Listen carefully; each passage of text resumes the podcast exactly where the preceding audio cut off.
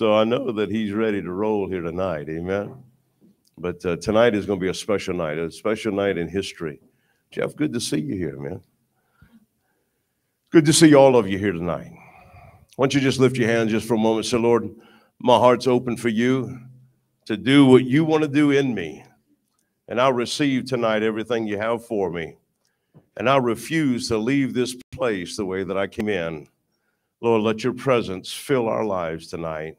And we give you praise and we give you glory for it. In the precious name of Jesus, we pray. Amen.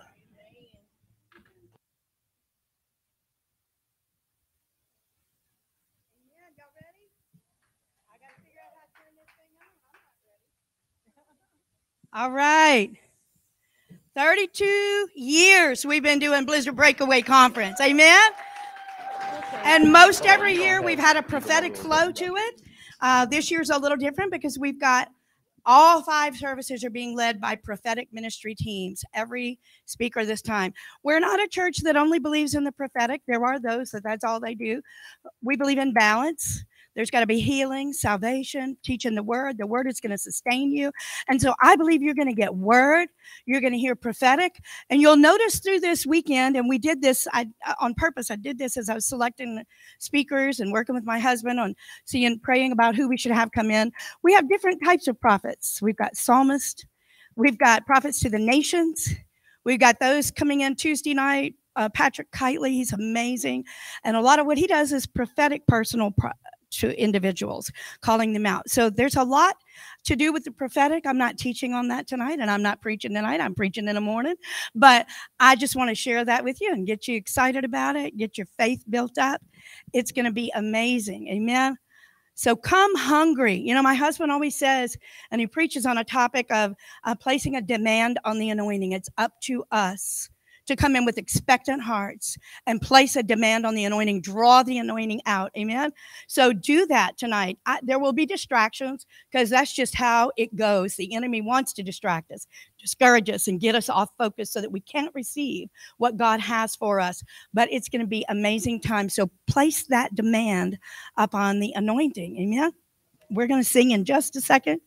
We've uh, been working on Audio, I say we, uh, me and the frog in my pocket. Not really. I don't know how to do audio. But God bless those that have been working on that all day today. And uh, we're excited about it.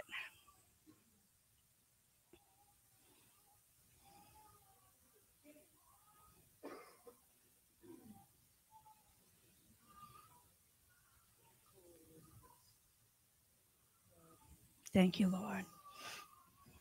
Well, maybe I'll just go ahead and preach now.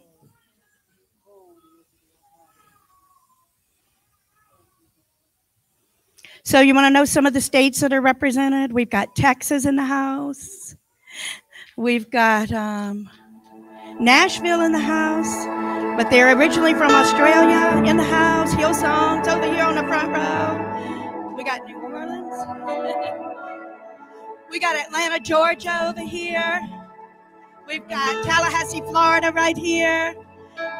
We got Baton Rouge. We got Golden Meadow, Lafourche Parish. We got all kind of people here. We're excited. We're all the people of God.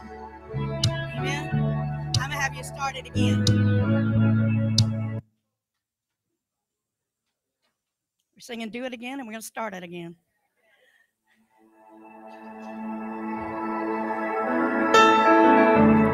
Your promise still stands. Great is your faithfulness, your faithfulness. I'm still in your hands. This is my confidence. You've never failed. I've seen you move. You move the mountains, and I believe I see you do it again. You've made a way when there was no way. And I believe I see you do it again. I see you move. You move the mountain. And I believe I see you do it again. You made a way when there was no way.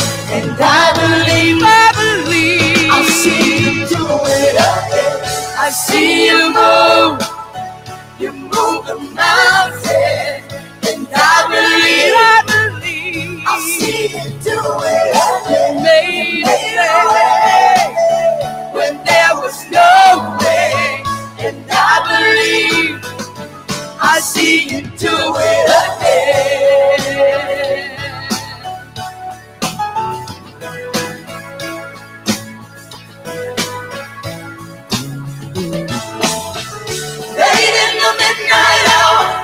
God's gonna turn it around. He's gonna work in your favor.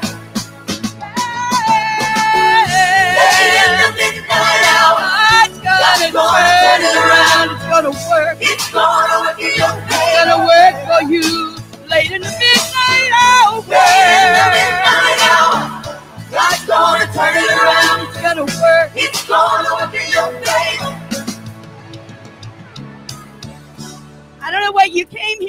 This weekend, but God has already been working on your behalf. Amen.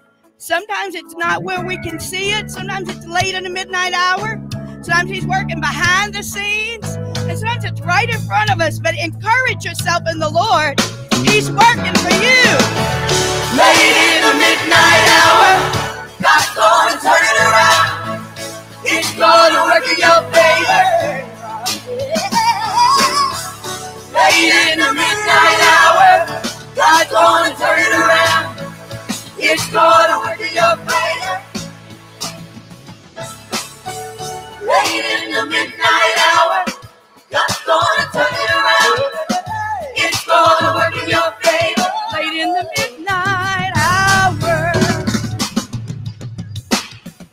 God's gonna turn it around. It's gonna work in your favor. The midnight hour. Late, Late in the midnight hour. late in the Late in the midnight, hour. late in the Late in the midnight hour. God's gonna turn it around. God's gonna turn it gonna turn it around. God's gonna turn it around. around. God's gonna turn it And it's gonna work for you. It's gonna work. It's gonna work. It's gonna work. It's gonna work. It's gonna work. It's gonna work. I've seen you move. You move the mountain. And I believe I'll see you do it again. Amen. Hallelujah. Y'all may be seated. Thank you so much. Praise the Lord. Josh is coming in a moment to share, and then Pastor Garland's going to share. You may be seated. We know you're going to get a lot of worship and music tonight. So we just kicked it off with one song. Amen. Hallelujah.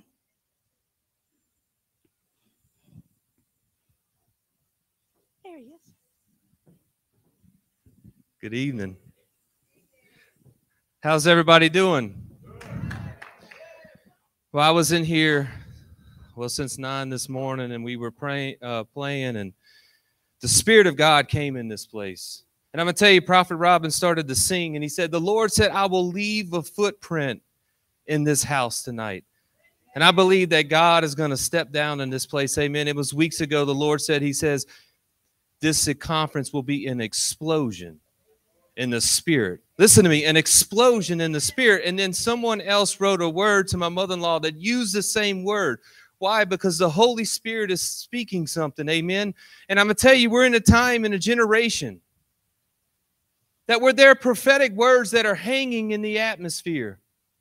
Listen to me, they're hanging in the atmosphere and they're still traveling around because they have been spoken, but it will not return void because the word of God will be uh, sent forth and fulfill what it was called to do. Amen. And I believe that we're going to see an accumulation of an answered prayer on a generation, and you and I are part of that generation. Amen. You know, this conference started as a youth conference 32 years ago. And I've seen the videos because I wasn't around then. This is my eighth one in a row.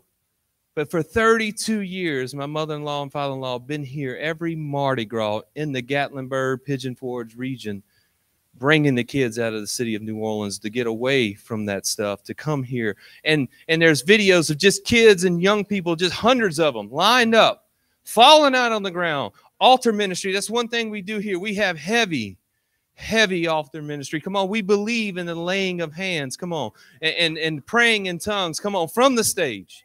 Come on, some churches say you shouldn't. I'm we believe in praying tongues from the stage. And let the Holy Spirit have his work. Amen. But I'm gonna talk to you about generations real quick. My son, my well, I have two. We have a almost a four month old. But my eldest, he's four years old. And you know, one of his heroes is Robin D. Bullock. I'm going to tell you, they have a connection. He's been mentioned on the 11th hour, not by name, but by an act he did. Before we met him in person, when Robin walked into a building we were at meeting them, my son Bo said, That's Prophet Robin. Why? Because in our home, although we do the fun stuff, we make a place for the apostolic, prophetic. Come on, at four years old, he is hearing, he is understanding, and he is receiving impartation into his life. Amen. Come on. I thank God for education. But there's something more powerful. It's a spiritual impartation and so while this was once a youth conference, it is no longer a youth conference, and it hasn't been for a while. It is a family conference. But the Lord even said, Josh, no, it's more than that. He said it's a generation mandate. You see, everything that Beth and I fight for must be carried out by our children. Else, everything I fought for becomes not. All it takes is one generation to lay down the gifts of God and to get in a new age. Come on. And to get off course.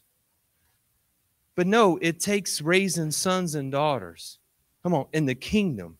And while I'm happy that he loves Mario and Luigi and all the other stuff that young kids do, in this, I'll tell you, this, is hilarious. We got a guitar for Christmas, and he's got his mic up.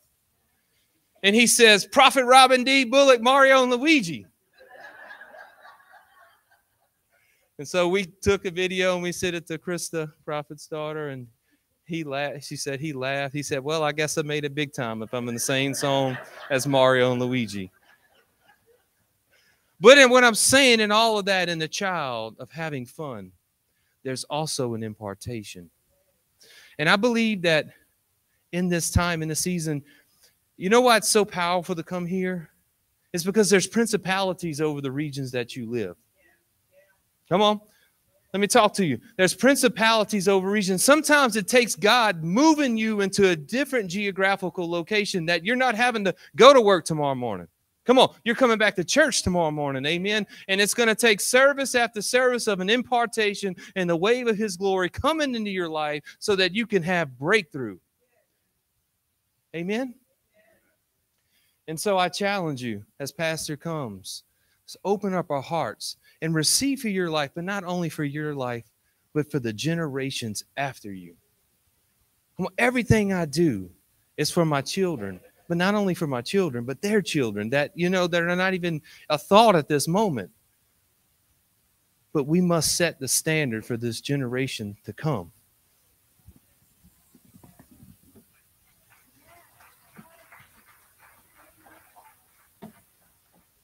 Well, Well, when you're not coordinated too well, you stumble up the stairs. I guess it's better than falling down the stairs, you know. Man, I tripped over a cord over here and stumbled up the stairs. But anyway, it's all good. Well, we're uh, our guests to be here in just a minute, and we're gonna let them just come straight up on the platform and uh, give you a little bit of a schedule what we're doing this week. Um, tomorrow morning, uh, my wife and I will be speaking, and then tomorrow evening we have uh, Charlie Jordan that will be ministering. And if you haven't heard Charlie, man, he can tear a bass up, unbelievable. He was the bass player for Kim Clement, and uh, they came to New Orleans a couple of times at our church, and and uh, our church was never the same. In fact, Kim had called me out in uh, Humble, Texas, and began to prophesy to me about Hurricane Katrina. And uh, in that prophecy, he said there'd be bodies that would pop up out of the ground and various different things. And and uh, just a few weeks later, we had the storm come upon us. And uh, I can remember the impact that it made in that region and still has a major impact in that region. But I'm going to tell you, because of having people in your life that can see in the realms of the spirit, is very important when you receive a prophet in the name of a prophet, you receive a prophet's reward. And, and a lot of people wonder, well, what is that prophet's reward? Well, it's a, a lot of various different things. But one thing was that we were warned about a storm that was coming. And so we were able to prepare and able to take care of what we needed to take care of.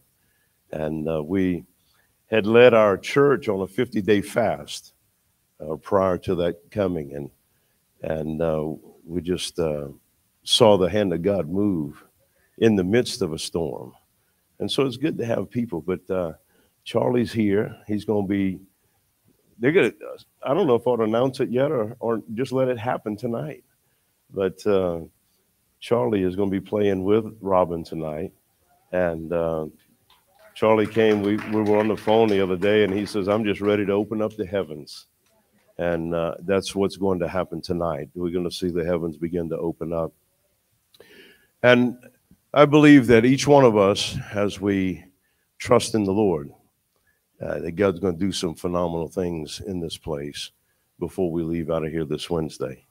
And um, Tuesday night, we'll have, um, oh my goodness, it just went blank. It's terrible. Patrick Kitely, thank you. He'll be coming. I think Bev had mentioned a little bit about him, but his uh, uh, ministry is a powerful ministry.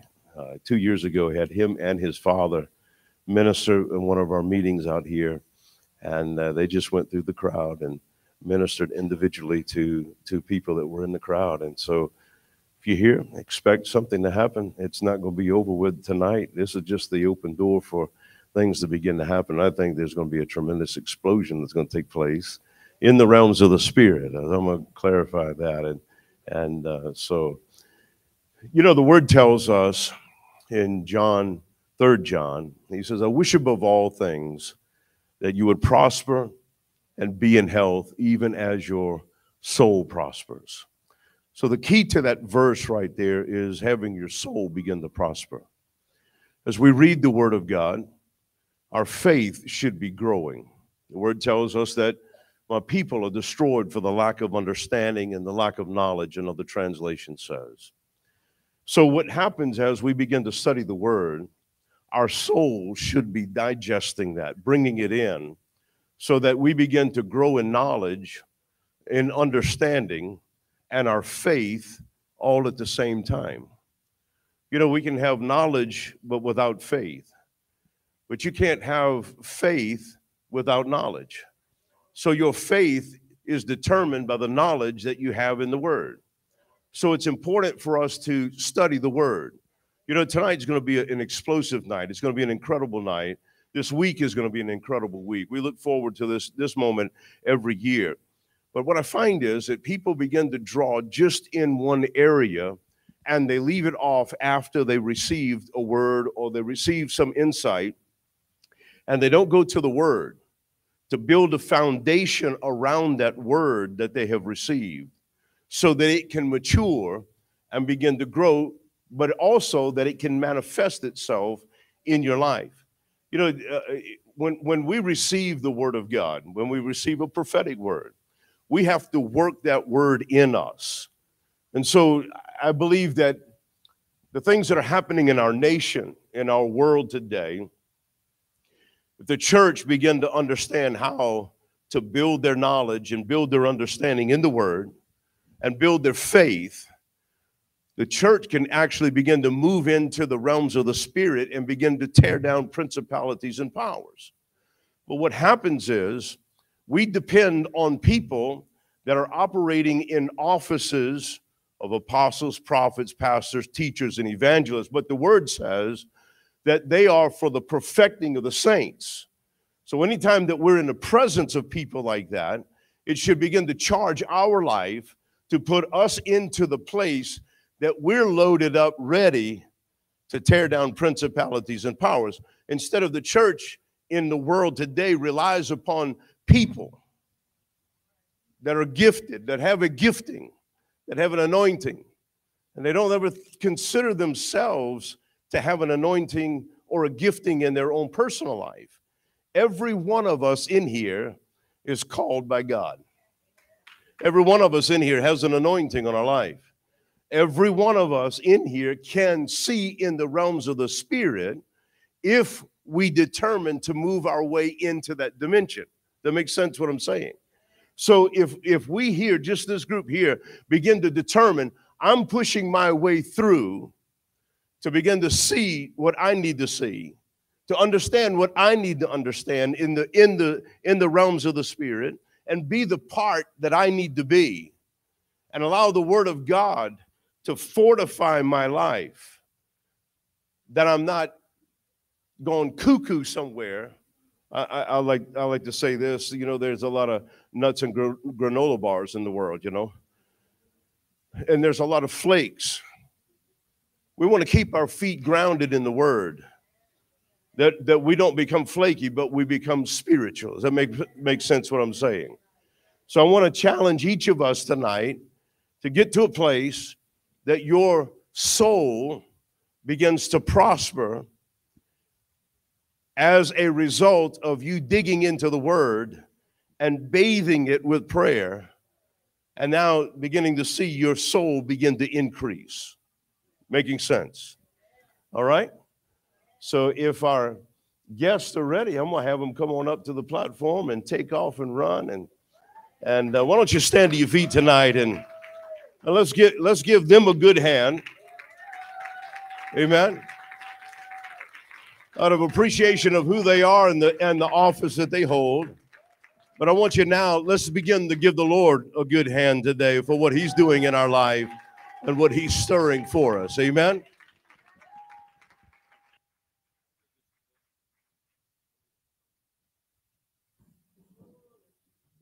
All right. Just just some ground rules here. We got some cameras going. If you can kind of watch yourself before you go down the aisle to make sure that you're not on camera, so we can keep everything up here, would be good. And um, uh, just let God move in your life tonight. You know that we, we have fought every kind of demonic force trying to get this thing going here today for weeks now and I haven't fought this thing for nothing. We're going to have a breakthrough in here tonight. And I believe the heavens are going to begin to open up. Amen. So, those of you that pray in the Holy Spirit, why don't you just lift your hands and begin to pray in the Holy Spirit right now?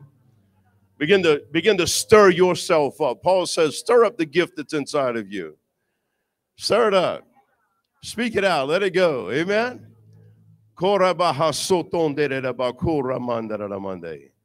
Lord, we welcome you in this place, Lord. Holy Spirit, we welcome you here to speak what you want to speak tonight, to minister to us how you want to minister to us tonight, Lord.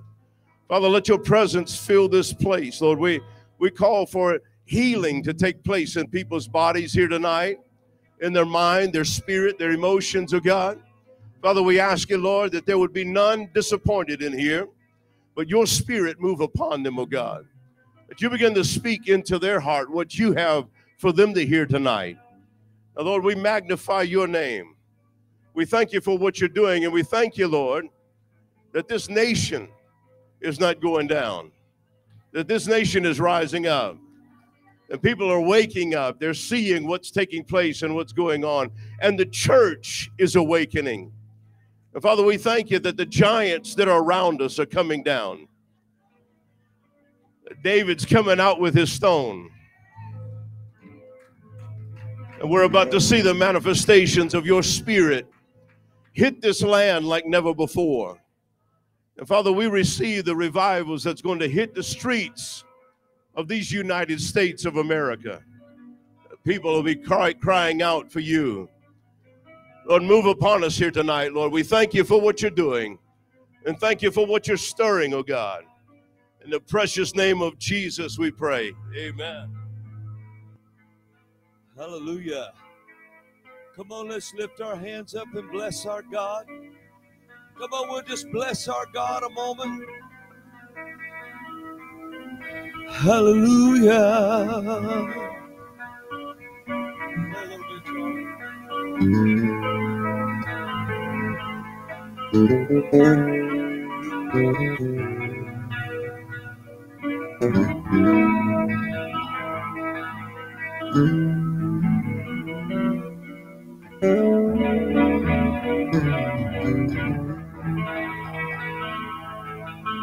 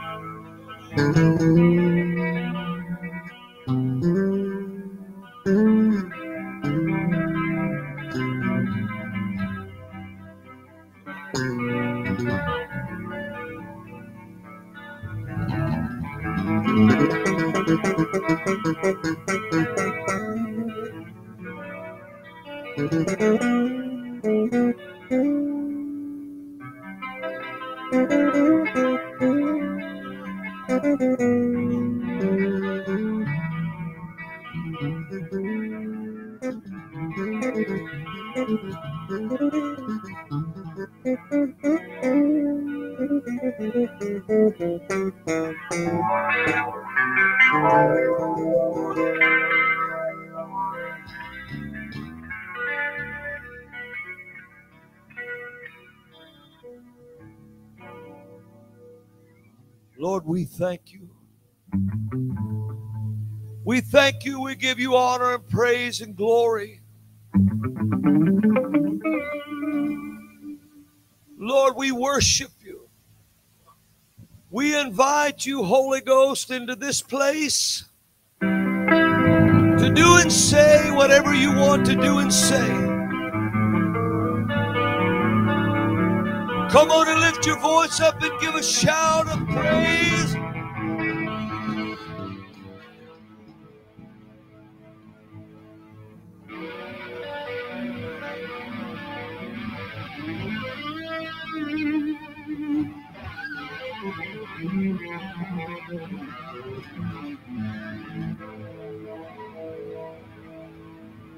Hallelujah.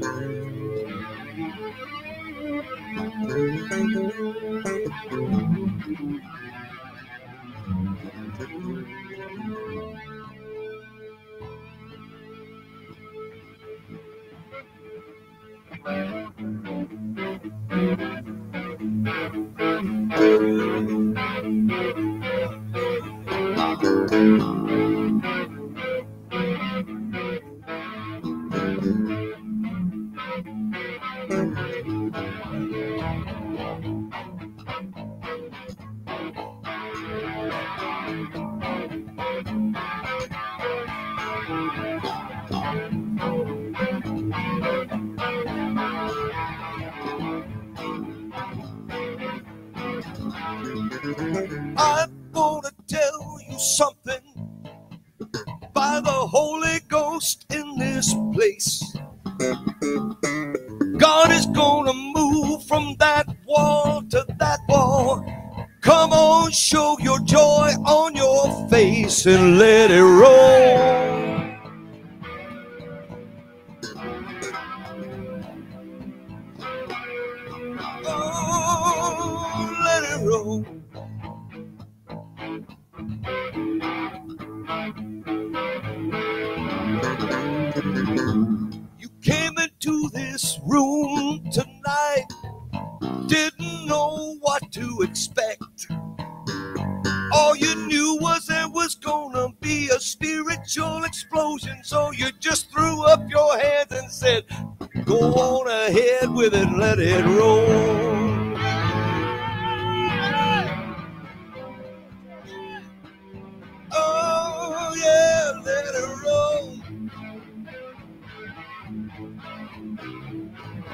Yeah,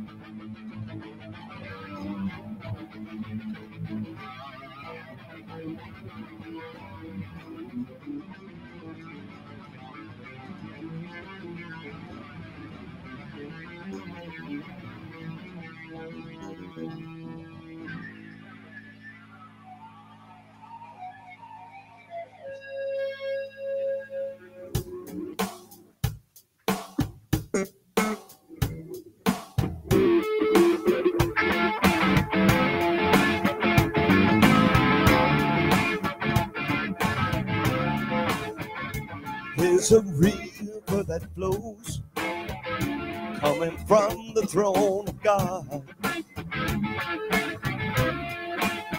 Full of the prophetic voice, whispering the words of life.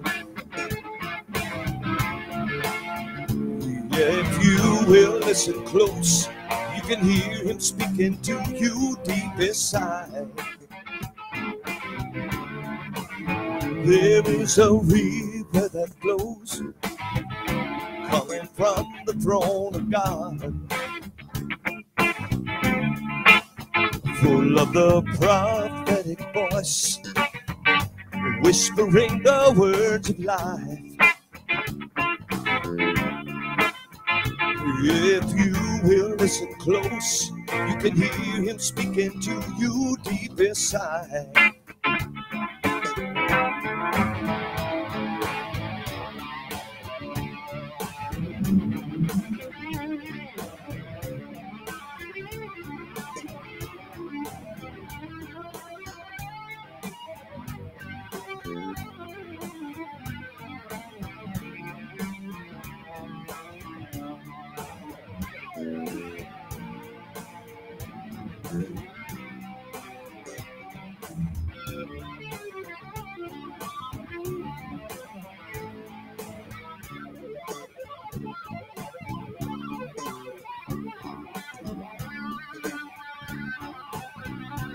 There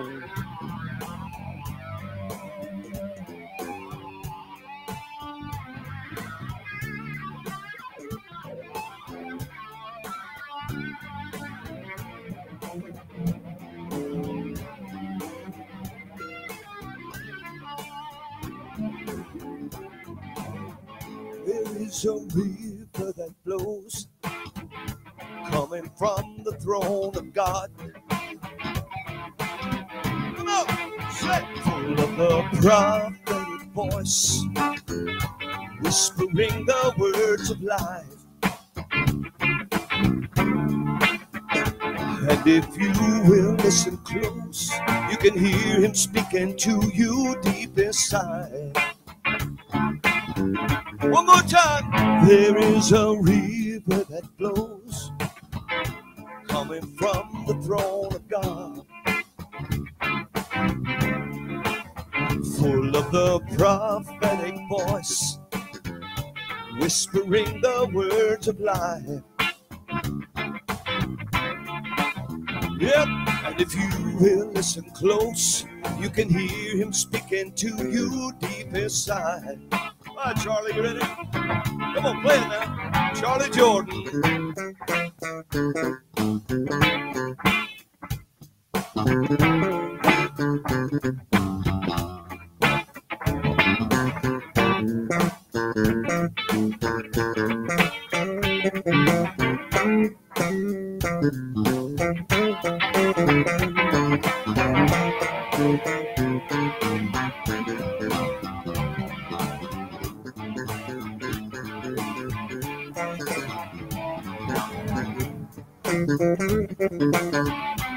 Come on. Give the Lord a shout, would you?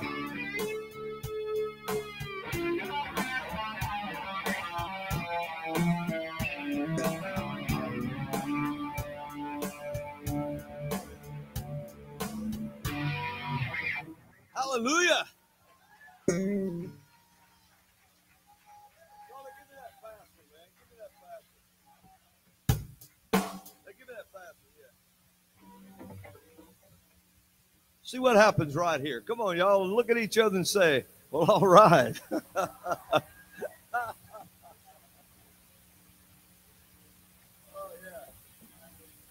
Are you glad you came?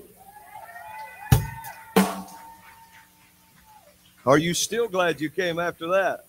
Yeah. Hallelujah. Jesus is good. God is absolutely good.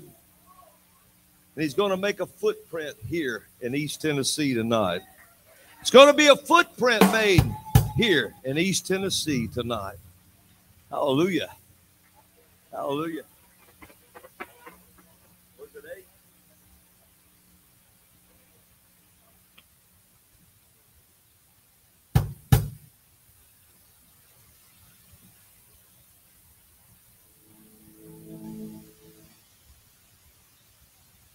Need to hire another band, we?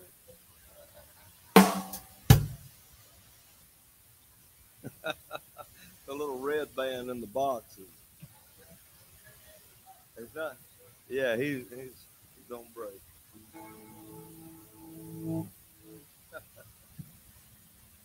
Well, let's just thank our God because He is good. He is absolutely good. So we give Him praise and honor. It's such a privilege to be with you tonight. Hallelujah. We're just going to flow a little bit here.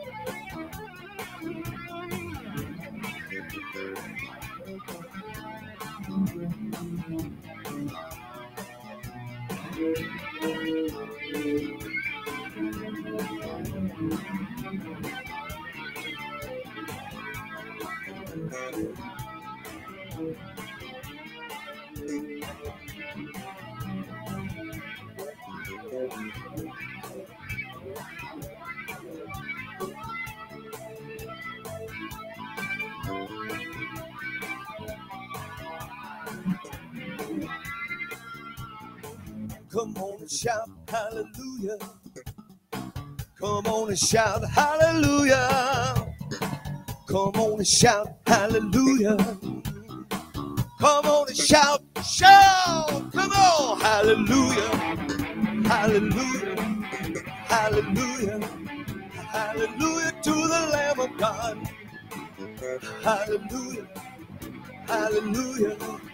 Hallelujah to the Lamb of God. Are you are you serious about your praise tonight? Come on. Are you serious? Are you serious? Are you serious about your praise in this place tonight?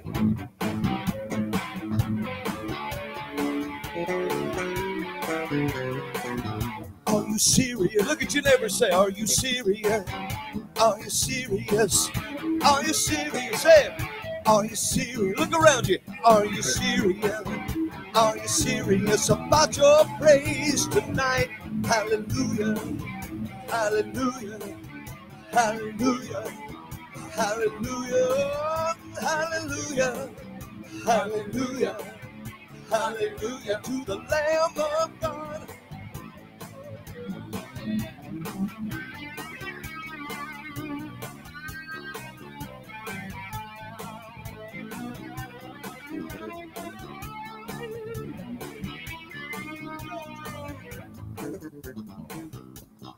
Hey,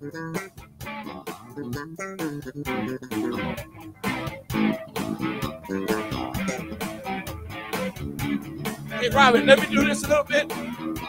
You're somewhere in the future, and you're looking so better right now. Don't you know? Say, I'm somewhere in the future. And I look much better than I look right now. I'm somewhere in the future. Come on, say.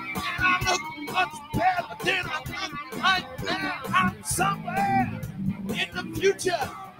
And I look much better. Don't you know you look good?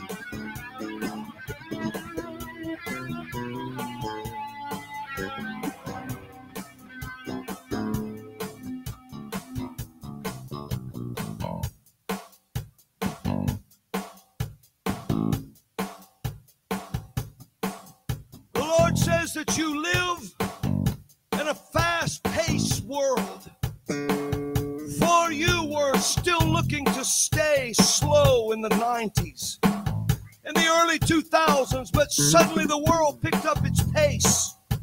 The Lord said, I am going to grant you legs that outrun the king's chariots. I'm going to grant you legs that move like the wind, legs that stay ahead of the king's chariots, that stay ahead of the government, says the Lord. I'm going to give you that. So gird up your loins and get ready to run. Get ready to run. Say, run. Say, run.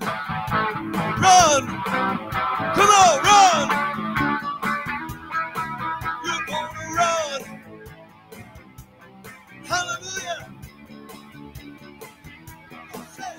To run. Run. Say, run. Come on. Run. We're to run, run. Run. Run. For in the day of technology where knowledge is moving faster than it's ever moved before, the Lord says it's not going to be the same in my church. It'll be the same power, but I'm going to open you a new door. For I'm going to open the door and bid you come through, says the Lord. I'm going to open the door and say, Come to me, says the King. And you're going to run and you're going to run faster than ever before. For I'm going to give ideas that will build whole industries in the body of Christ. I'm going to give business ideas that will prosper you beyond the gates, that will prosper you beyond the Zuckerbergs, that will prosper you beyond anything you've ever seen before. For this is the time, says the Lord, the time of what? Of the open door. Of the open door. Come on of the open door. Of the open door.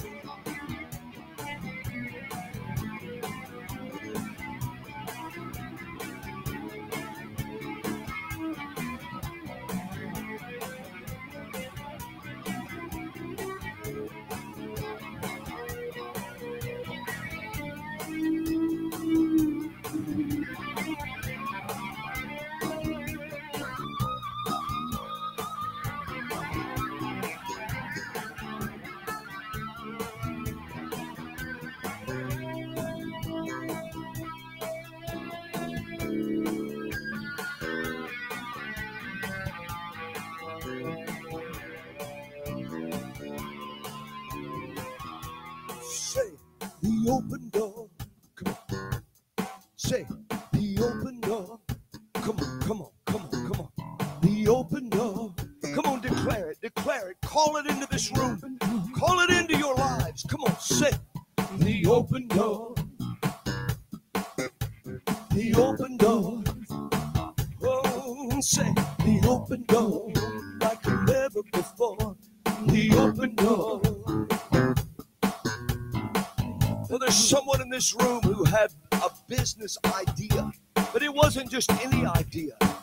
I will, Lord.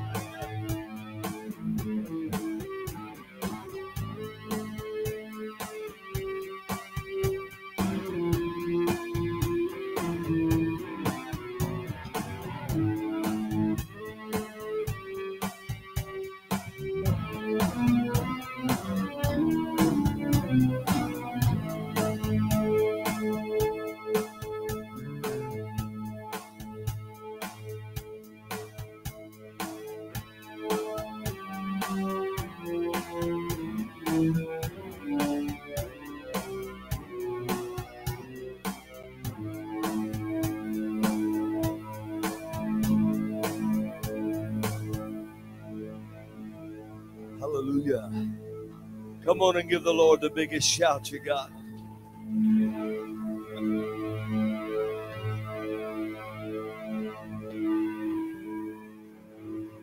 Time is moving. Hear it. Hear it. Time is moving. And a new wind is blowing.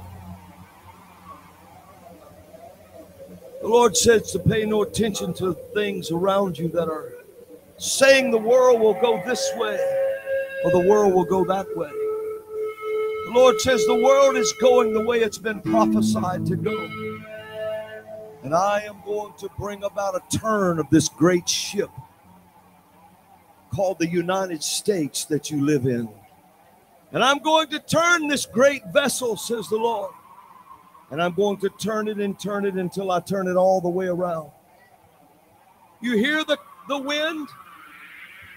This is a wind that the contrary wind cannot cut. For this is the wind of the Spirit, says the Lord. And it is the wind that will right the ship again. Hallelujah. Hallelujah.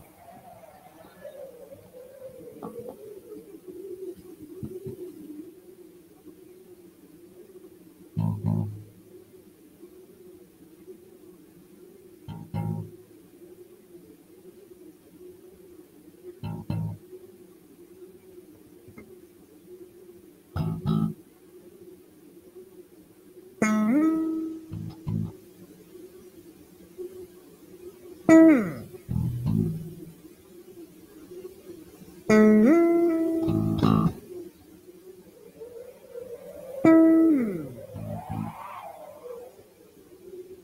The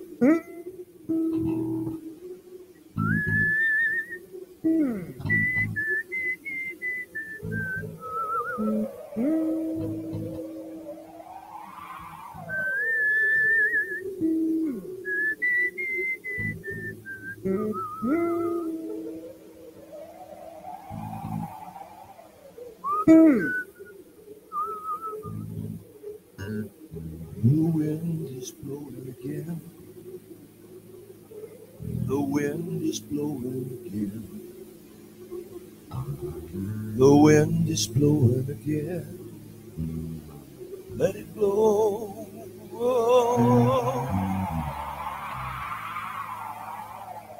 Begin to stir your spirit in other tongues right now, all across this room. Let other tongues begin to come up out of your spirit in a roar. The church has been quiet too long. The church has been silent too long.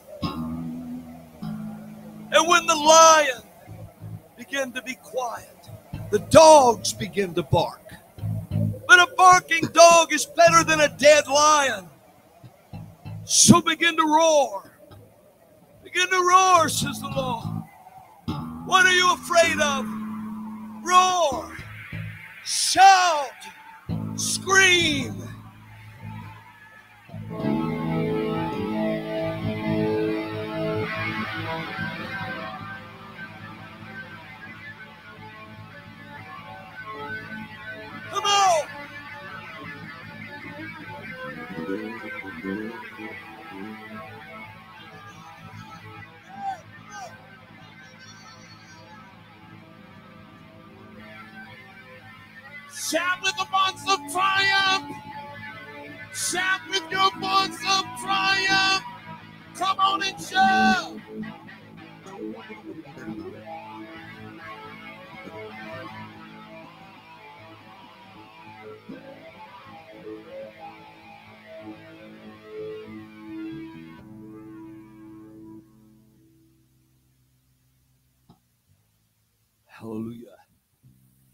We thank you for this night.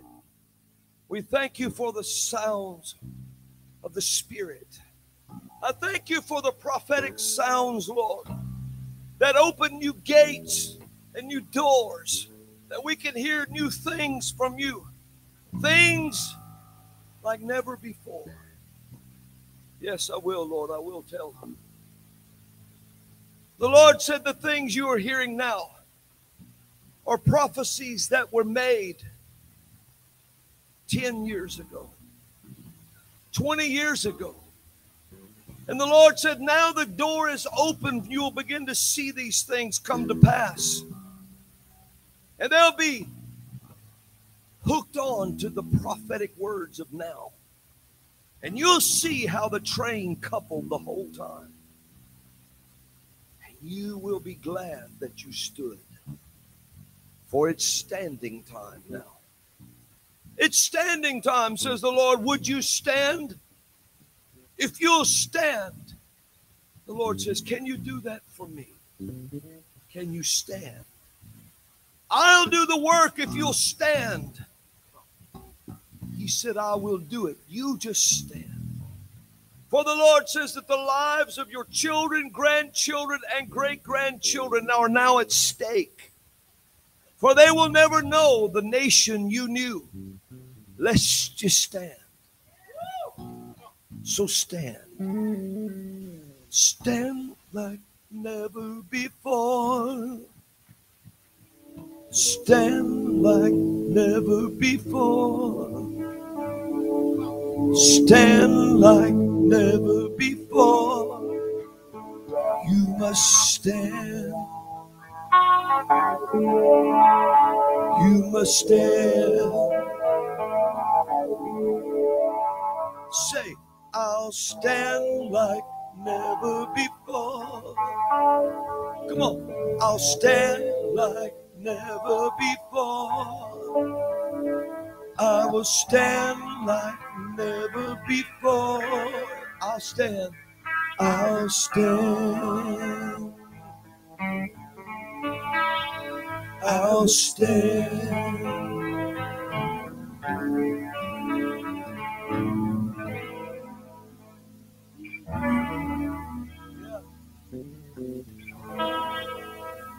We will stand.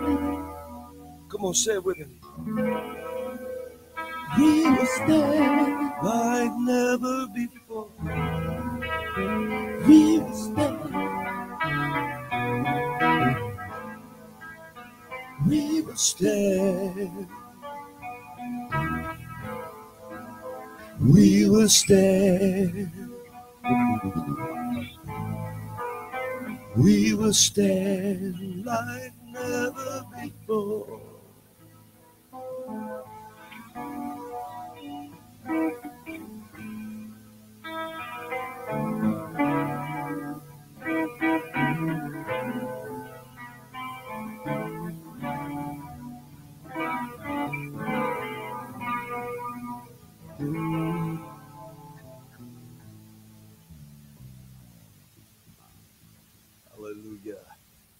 Hallelujah.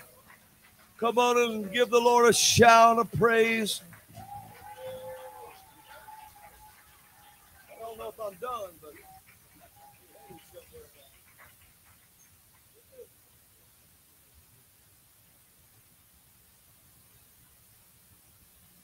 Wow. Aren't you excited about what God is doing? Now, let me tell you the reason why I'm saying this. Because actually, I was supposed to minister on Tuesday night, and I was going to fly in on a Monday.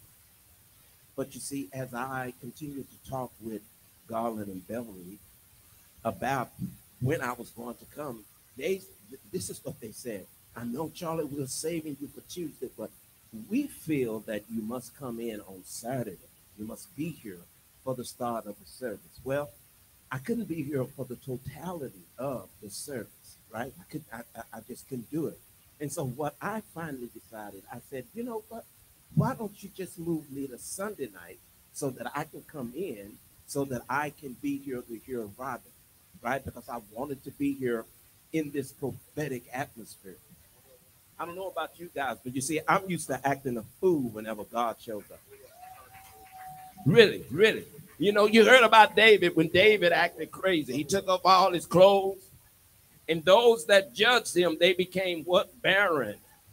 They became barren. You see, see, we're not here to judge how we praise. We are just here to release our praise. Amen. And so I, I said, okay, I'm gonna come in. And then Robin called and said, Charlie, what is it? I don't know what you, I don't I, I don't speak sign languages, brother. So I don't. Oh, I need that mic. Oh. Okay. Oh, get it to him. Okay. So anyway, I I I, I heard prophet said, I need Charlie to come in and I need him to play with me tonight. And you see, just before you said that, prophet, I was on one of my broadcasts, and this is what I said. I said that I'm to come in on Saturday night, but before he asked me to play, and I said, him and I, we're to prophesy to the heavens. And we are going to see Satan fall like lightning from heaven. So he had no idea that I had said this. So this tonight, y'all, let me tell you something. God is doing something. God is doing something, and it's time for us to get excited. Just Don't worry about stay how close I with praise. You know, this is just my method of praising. Just receive it and say, you know what? I'm gonna praise. I'm gonna be risky. I'm gonna be radical, and I want to be revolutionary because that's the praise that God is birthing through His remnant. Come on, let me hear you shout again. Come on, I said you can shout again. Oh, come on, let's shake the kingdom of hell with my shouts tonight. Come on. Hallelujah. Welcome to prophet. Hallelujah. Hallelujah. yeah, yeah. I saw Satan fall like lightning from heaven. it's good to be with you tonight. I'm so honored that you I was invited to come. And uh, it's really good to be with you, Charlie. Yeah, man, my it's my pleasure. I uh you can take this down some in the monitor if you like. I want us to look at something tonight. I do things a little bit unorthodox, you know. I, I turn the podium sideways and and I do things, you know, that's just a little different. Now, I want you to uh, look at Genesis with me just a minute because you, we have to know the beginning to understand the ending. Now, let, let me let me see if I can say something here that, and I wish we had steps off the front, don't you? Uh, so so let me see if I can say something here on this. Um, see, when when when when prophecies came out about the nation and all of this happened in the election and all that kind of thing. I'm going to use code words because if I don't, they'll cut you off tonight. So um, when when we see Isaiah 46:10 has to be something that that people understand when it comes to the prophetic. Now you you know people say prophetic and I say prophetic. Where I come from, it sings better. prophetic. So so you have to understand Isaiah 46:10. Isaiah 46:10 says this, God declares the end from the beginning. And from the ancient times the things that haven't happened yet. So the key is is he declares the end from the beginning. And what happened during all of the the prophecy times and it happened all the way back in 707 when when this was first prophesied. See what happens is is a prophet will go into the future return to the present and have a memory of the future. And then you return to the present with a memory of the future, and then you begin to declare the things that haven't happened yet. What people what people tried to say, what they wanted to see was the end show up at the beginning. But that's not the way it works. The end is declared from the beginning. You have to go through and see the end and then come back to the beginning and start talking about it. And from the beginning to the end, prophecy has a chance to breathe and it starts expanding itself. See, it's a huge ship to be righted all at once. And I'm not trying to give an excuse for anything, but let me show you something. When if you take a, a large ship, uh, an- an- especially in the old days, a large naval vessel, and it was made out of wood and it was huge. Well, they had a, a, a, a wheel that they would turn. And they would turn, if they wanted to turn the ship around, they turned the wheel all the way until it stopped. And then they would hold it there. Well, it had a small rudder, and so it looked like it wasn't even moving. It was just going straight, and you turn the wheel, and it just kept going straight. But if you hold the wheel long enough, the ship starts to slowly turn. It can't just turn, or everything on it dies. It's not a jet ski.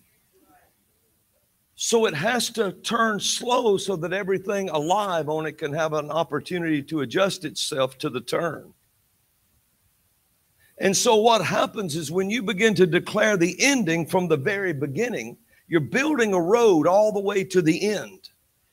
And the word will become flesh and dwell among you if you just stay the course. Now, what you're about to see, whether anyone realizes this or not, is a real collision time. That's why things are happening all over the world right now, is things are about to collide just like that. And when they do, you're going to see what was declared from the very beginning. You'll see the ending of the thing. I don't know if that excites you, but it excites me. Now, now I want you to see in Genesis chapter 1, and I want us to look at verse 11. And God said, Let the earth bring forth grass, the herb yielding seed, and the fruit tree yielding fruit after his kind, whose seed is in itself upon the earth. And it was so. And the earth brought forth grass and herb yielding seed after his kind, and the tree yielding fruit, whose seed was in itself after his kind. And God saw that it was good. And the evening and the morning were the third day. Was the third day. Now, did you see that? It says it was the third day. Now, when you when you begin to look at this, see, Genesis 1 and Genesis 2 have to reconcile themselves. It's not two creations.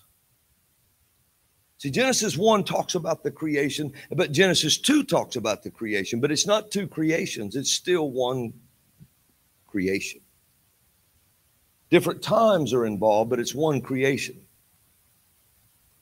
For instance, in Genesis 1, you have the, the original creation and so forth. But then when you start to see the rest of it, it's actually putting back together what imploded in the first one.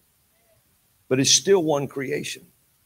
But when you get to Genesis 1 11 through 13, and it talks about on that day, God planted everything that had seed within itself on that day. Now you get over to Genesis 2 7, and it talks about how the Lord watered the face of the ground. He watered the whole face of the ground. And it said he formed man of the dust of the earth. Now, don't think of the word formed like a statue. What you want to do is think of the word form like a cast. Now, if you've ever seen a cast made, let me let me explain something here.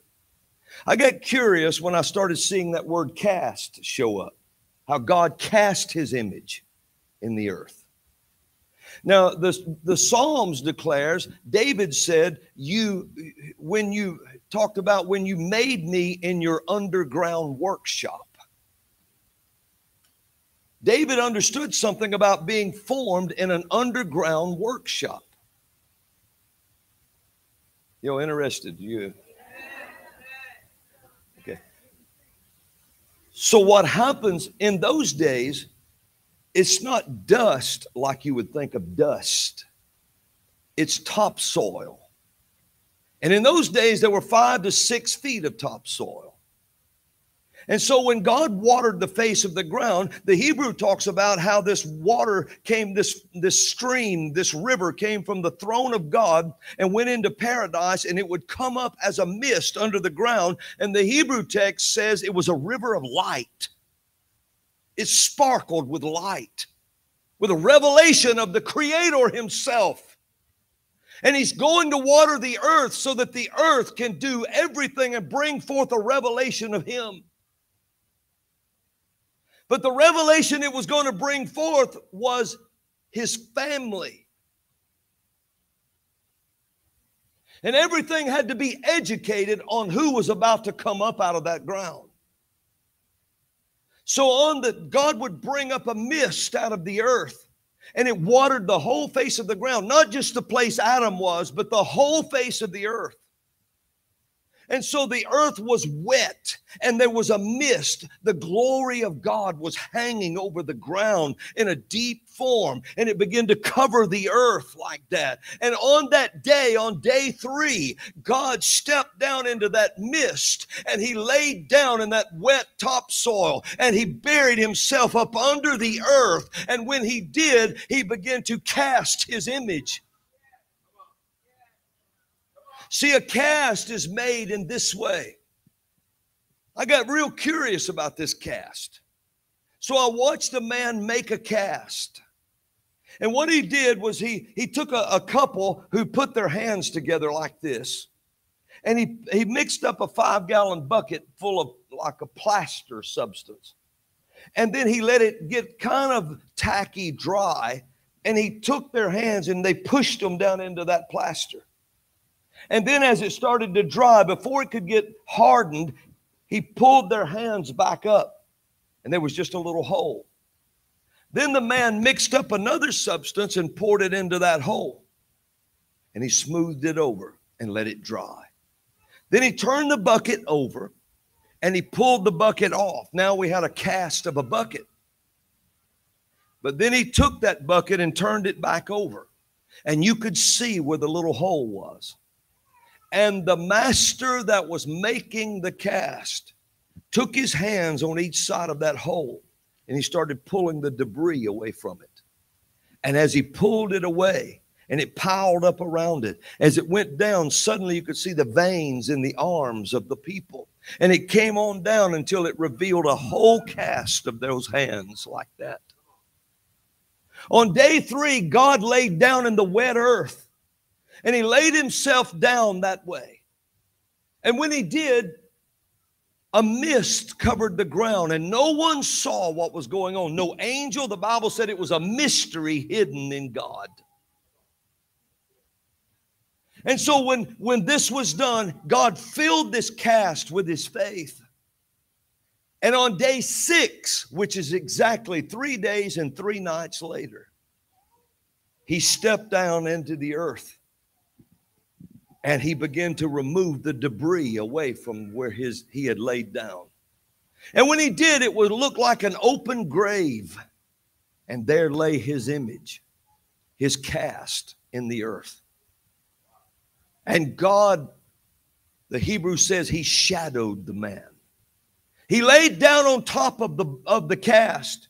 He put his fingertips on the man's fingertips, his eyes on his eyes, his mouth on his mouth and he inhaled and caught up the man's spirit and breathed it into the cast. When he did, the man's eyes opened and he became a living soul. And God raised him up out of the grave and stood him up on with him in front of him. He said, Man be in my image after my likeness. Let him have dominion. And the man was coming up out of the grave with this resurrection power. And he prophesied at that day, man's life began with a prophecy. And that prophecy was, and the first thing that was prophesied was God prophesied of himself that the day would come, he would take flesh and die and be buried. And after three days and nights, he would rise again. And then he also also prophesied that the man would also have a resurrection, that nothing could hold him in the ground. This is the prophetic, it's prophecy. And it began with prophecy, and it will end with it. And so when you begin to look at that, I want you to listen to something. The Lord says this to me. He said, God cast his own image in the, in the dirt and breathed into his nostrils the breath of lives. The Hebrew says lives, not life, lives.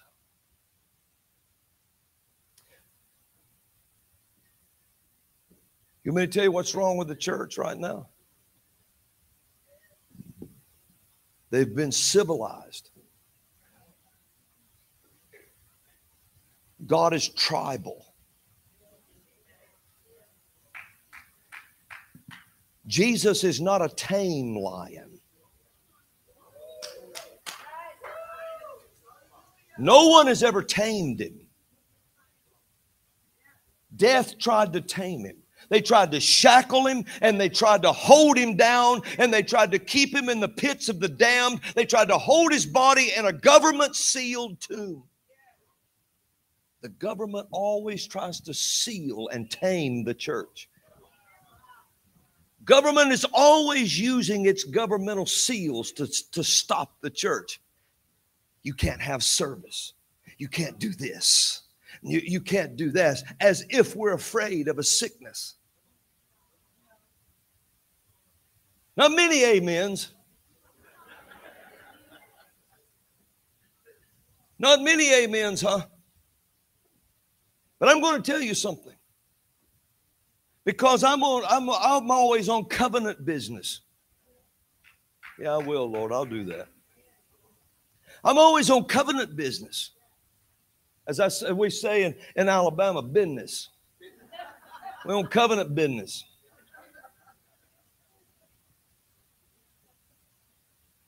If you have to put up a sign on your church door that says if you have a temperature, you can't come in, you might as well nail a moose head up on the back of the wall. You've got a private club. Now, can you see Jesus when the leper approached him? That was a deadly transmitted disease.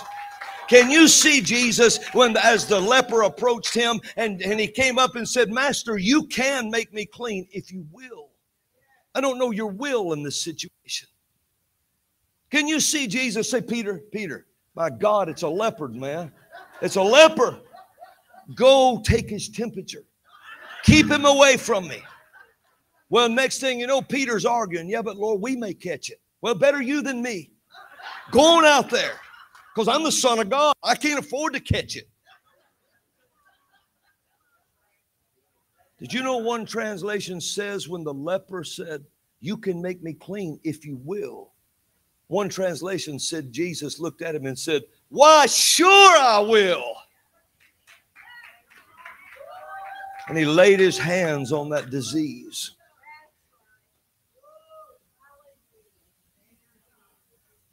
No fear. I've laid my hands on that sticky sickness. You don't need a church if you're going to put take your temperature at the door. Someone needs to take your spiritual temperature because you've forgotten, you've been tamed down. We're not a tame, we're not tame lions. You don't, you don't, a lion, you don't have to defend a lion. Just open the cage, he'll defend himself. Yes. Yes. Give me some bass sometime. Now, now, here I want you to, I want you to hear this. Covenant business. Yes, Lord. In the days of covenant, in the days of, of tribal, civilized makes you dumb.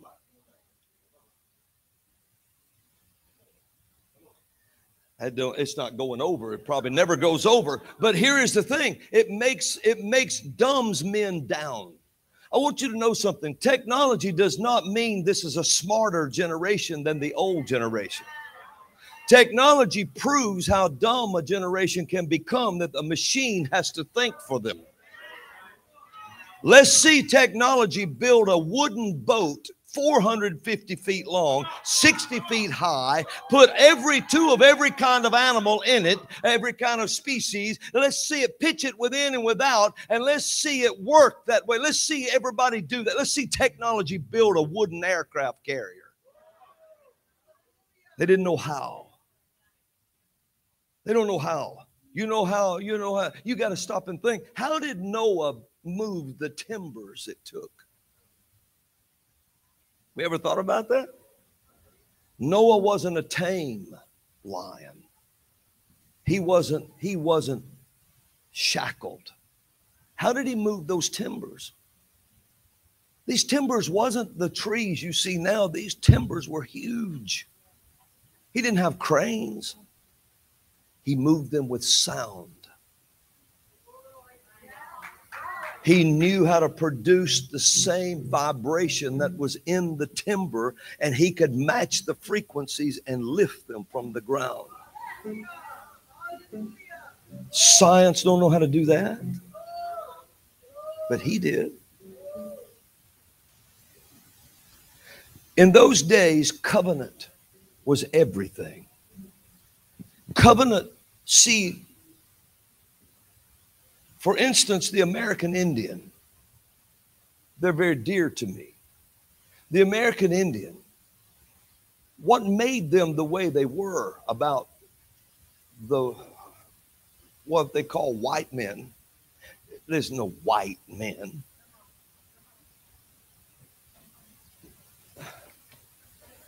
That's white.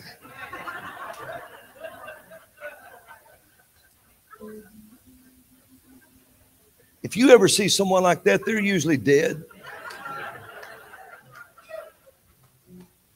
So, so the way we describe color is a lie. There's no black men. Black?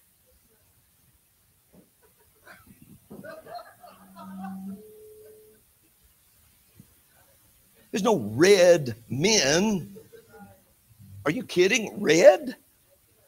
Do we have red? Charlie, stand up. See that shirt Charlie's wearing?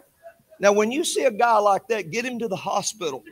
Something's usually wrong if he's that color of that shirt. Oh, this pedal.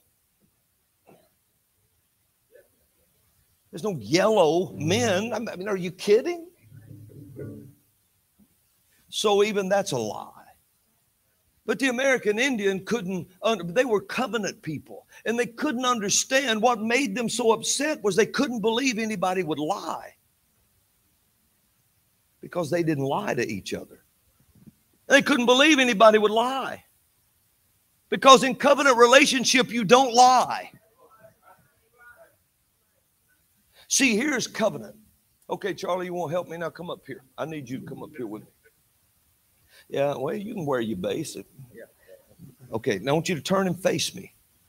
All right, now let's just say in our lives that Charlie and I was going to cut this covenant, this blood covenant together. Now, it's my story, so I'm going to tell it my way, okay? All right. yeah. Okay. So, so let's just say for a moment that Charlie and his family, they absolutely could grow crops in their backyard enough to feed a state. My family's starving to death because we can't grow. We, we don't even, everything we put in the ground dies. But now we can fight. We can fight. But in their tribe, even the girls whip the guys. It's my story, right? but I can reverse it. You know. Okay. Okay, now here it is. We need each other. Oh, dear God. We got to have each other. So we would come together and I'd say, Charlie, man, listen, I need your help. My family's dying. Would you, if you will enter this covenant with me, I'll put every warrior I've got to fight for you, no matter who attacks your, your shores and your soil. He says, Yes, I will. Yes. Now, we would, in one covenant, we would dig this trench in the ground, about yay wide, maybe ankle deep, and we would kill these animals and split them down the middle, lay one half against the other on each side of the ditch and the blood would run down into that trench. He would take off his shoes, I'd take off mine, and we'd step down in that blood. We could feel that blood. We could smell the animals. Our senses are alive. His family's behind him. My family's behind me. And I look at Charlie and I say, whatever I have from this day forward is yours. No matter what it is. He swears to me, whatever I have is yours, no matter what it is. All you have to do is ask. And then we look at each other standing in the blood, and I give him my weapons. He hands me his weapons. Now, where he was weak, now he's strong. Where I was weak, now I'm strong. Now we don't have a weakness because we have a covenant. Are you with me? Now, watch. And so we're standing there, and then suddenly we start declaring these blessings on each other. It's called the blessing. And we start calling the blessing on each other. And then suddenly we say to one another, if you ever break this covenant, Charlie looks at me and says, if you ever break this covenant, your own family will hunt you down to the fourth generation and kill you. And I say it back to him. And now we look at one another and we say this blood is thicker than milk. And what it means is, is this blood covenant is more binding than the brother that drank from the same mother's milk as I did. And if it comes down to my natural brother dying or you dying, he has to die because we cannot break the covenant. This is covenant.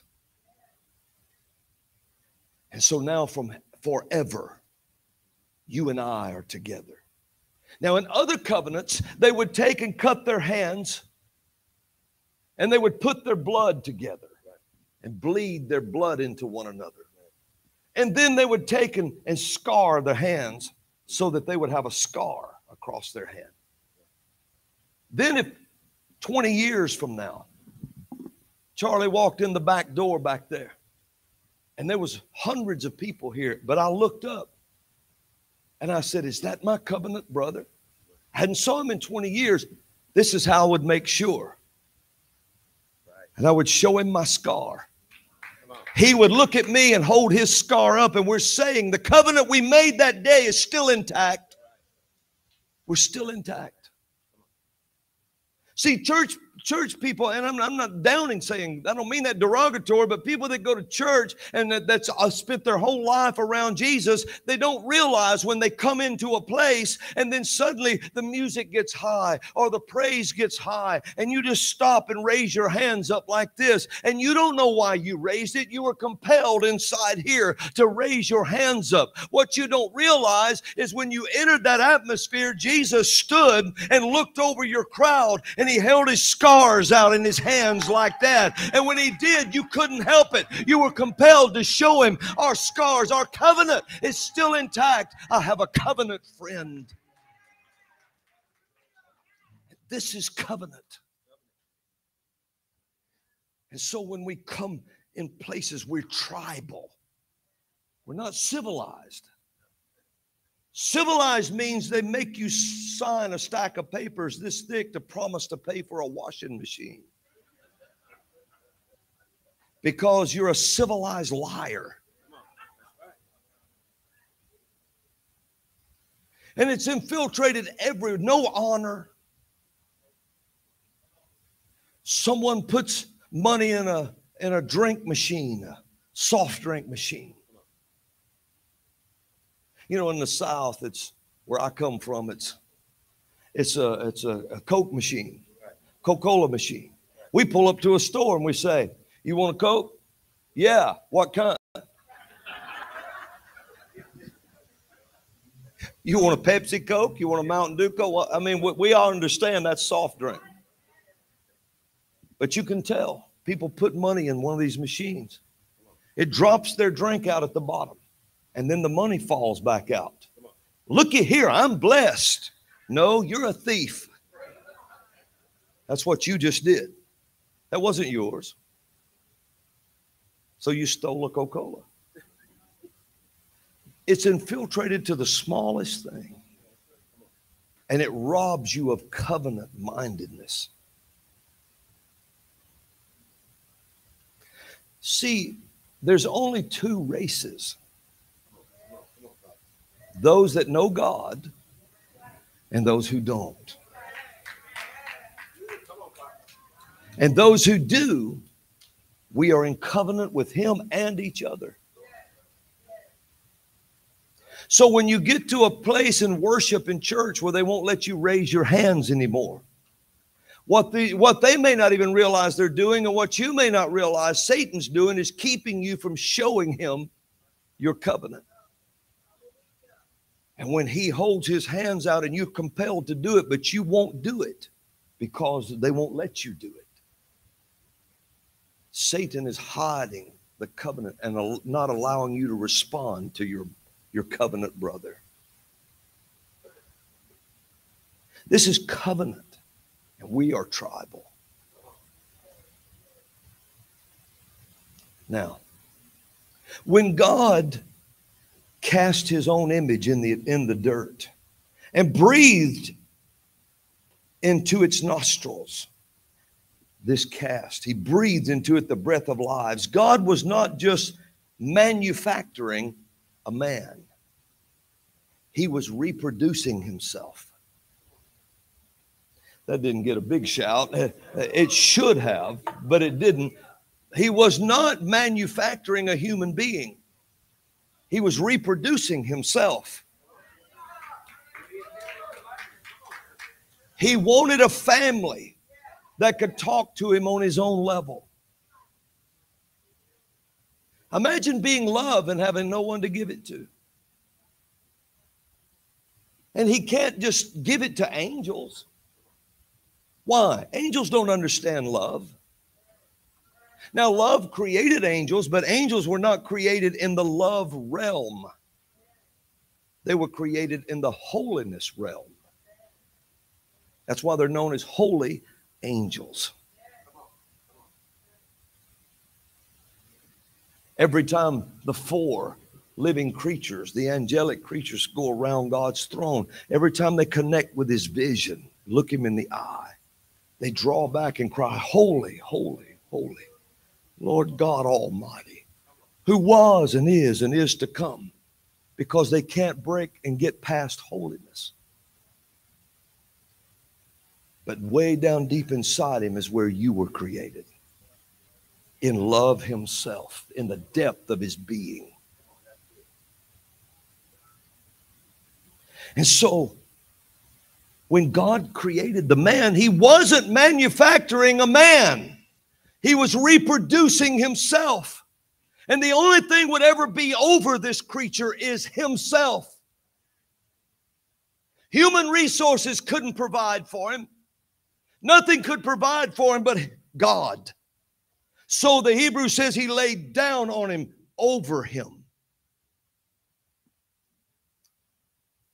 How, how, how, how is that? Well, you see the prophet Elijah. Yeah, you can help me anytime you want. You see this prophet Elijah, and Elijah goes into the dead boy. Remember that? You don't remember it, but you've read it. He goes into the dead boy and he lays himself on the boy. And he puts his eyes on his eyes and his mouth on his mouth. Three times he does it, and the boy sneezes seven times and wakes up. Then Elisha, the prophet, did the same thing, except he put his hands on his hands. They saw God do that in the spirit to Adam. And they stretched themselves on them. He wasn't manufacturing a man, he was, he was reproducing himself. In this day that we live in, listen what the Lord told me. He said, while we are in this dirt, while we're in the dirt world, in the dirt realm, we should, through our teaching, constantly be casting our own image in the earth. Not just manufacturing believers, but reproducing ourselves.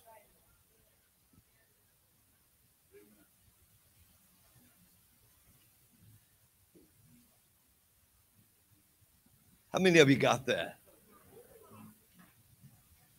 Yes, Lord. While we are in the dirt, we must reproduce ourselves in the earth. Hallelujah. I'm not a tame lion. And I'm not I'm not just a prophet that goes out and just pets people on the head. I'm in a time and prophets are in a time when they have to take their finger and stick it on the end of a king's nose and tell the king, You're a rogue liar. And we have to say, Thus saith the Lord. If you won't fight for yours, I will fight for yours. I have to fight for this generation. So, what are you doing, Brother Robin? I'm stretching myself on a generation. I'm stretching myself on them. I'm putting my hands on their hands, my eyes on their eyes, and my mouth on their mouth. And I'm speaking into another generation of people. I'm not just trying to make a bunch of converts, I'm trying to reproduce myself. I'm trying to show and reproduce the prophetic word. I'm trying to get, recognize the calls in people and call it forth out of them. Trying to, we must begin to to look and recognize and call forth destiny. A prophet steps into tomorrow, inhales the future, comes back to today, and breathes out destiny so that people can see it like a pillar of cloud or a pillar of fire and walk toward it. Hallelujah. People wonder sometime, and I guess, and they, because the Lord told me, He said, there's a jackal in the White House. There's a jackal there. He's not supposed to be there and he has no anointing from heaven. You can pray for the president, the office of the president. You can pray for Joe Biden, but you cannot pray for President Joe Biden because you might as well pray for the Easter Bunny because it's a mythical being.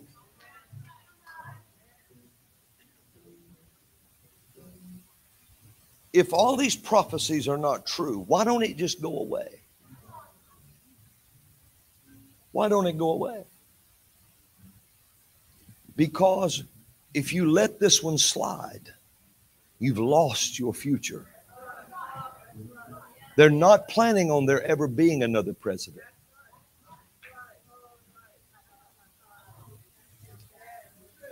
Now, he said, Well, you know, you call him a jackal, yes. Because that's what he is. Now, what does a jackal mean?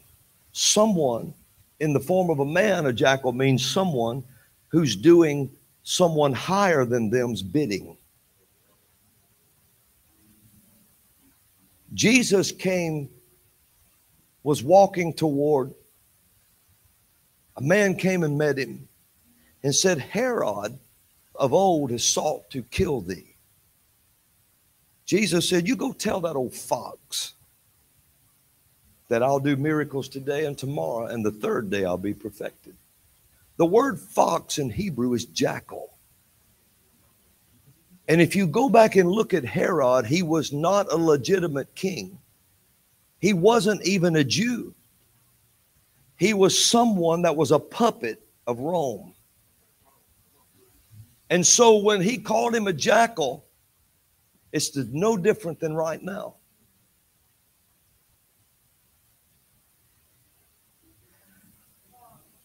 Well, that don't go over. That don't ever go over a lot. But you can, you know, you, you can believe whatever you want to believe. But some things are detrimental if you believe them. Because if a man lives in his perception, what a man perceives the world to be is what he makes his decisions on. You were told that a small sickness that would only affect, in reality, less than 2% of the world population, and it would only kill less than one. But you were told and made to see that it was absolutely the biggest killing machine in existence. If you got it, you surely died. So they had to put, eh, perception started changing. The flu deaths started disappearing. It just started going away. And this new thing started rising. Now it's declining and the flu's coming back. So now we know what the cure for the flu was. Isn't that right? Now, I didn't say it wasn't real. I said it wasn't what they said it was. Now, there is a thing called a worldometer. Some of you may not even know that exists, but if you just go to worldometer.com, you will find this, this meter of real deaths in real time of what's killing the world. HIV is way up. This other stuff is way up. In one year, 40 million babies were slaughtered in abortion clinics. One year. Already over 3 million since January, pushing 4 million. That's the biggest number, and it's killing them like this. If you pulled it up right now and looked at it, it would say so many millions, so many hundreds of thousands, uh, 81, 2, 3, 4, 5. In real time, they're dying. Find this sickness, they said, kills everybody. It's not on there. And then when you start searching it out, it's like, what? It was only meant to change perception. And so they took and put, here's a perception, it'll kill you. So put something over your face.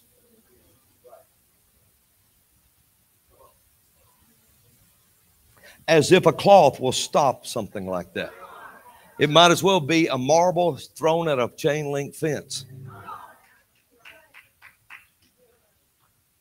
But in the old West, when people got ready to rob trains and banks, they did this so that you wouldn't see who they were. When they steal elections, they do this so you can't see who they are. I hope that didn't get you kicked off. Because they they they watch me and you know, yeah, they do. And and they try to kick it off. So I'm talking in code. Now I want you to listen. Lord, really? Really?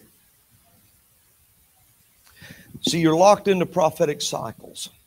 And you're locked into huge prophetic cycles right now. And you may not know this, but you've been locked into one since 92.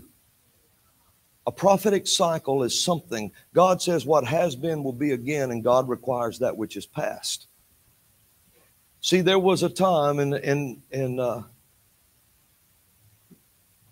in a nation that a king, the king of this nation, wore a crown. He was the king, but everybody knew his wife had the power. So in this day, in this king's day, the killing of babies just proliferated huge. Well, this king was wounded during the middle of his kingdom, but he managed to hold himself up to the end of the day. And they washed his chariot clean. But his wife said, Hey, I want to run the nation. So she went back and decided she was going to run the nation. But the Lord raised up a war captain and this war captain was famous for being a prisoner of war or famous from being freed from a restraint. He came and debated her. And then they threw her off the wall. Her blood splattered by the, by, on the ground by the wall. And according to a prophet's prophecy, the dogs ate her there by the wall. Prophets turned against that prophet because he had prophesied such a radical thing.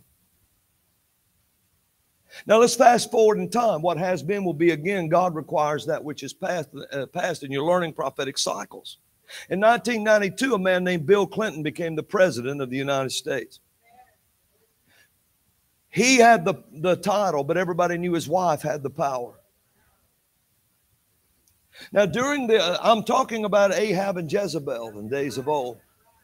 During their time, there was a huge land scandal. Someone was murdered, and there was a vineyard involved. Bill and Hillary Clinton, he had the title, she had the power. He got wounded in the middle of his second term and was impeached. But he managed to stay in office to the end of his terms. Listen, my friends, if I thought my cousin was the Antichrist, I'd tell you. It don't matter to me. I'm just here to tell you what God says. I don't have time to play because if we do, we're losing if we stop. If you're not fighting, you're backing up. Don't ever forget that. And so, and, and, during their time, during the Clintons' time, there was a huge land scandal. Someone was murdered. Whitewater. As soon as that was over, they vacationed at a vineyard called Martha's. He managed to hold himself up to the end of the day, but when he left office, she went back to run the nation. And she just knew she was going to do it. But there was a war captain raised up. His name was McCain. He was famous for being a prisoner of war, just like Jehu of old. He comes riding up to debate her, but he couldn't beat her. So her own people threw her off the wall. Oh, yes, they did too. They threw her off the wall and they put up Barack Obama in her place.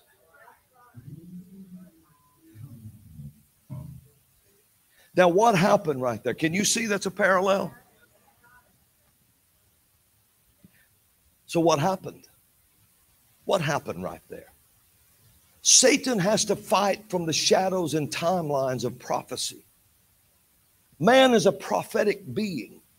It was prophecy that prophesied him in the beginning.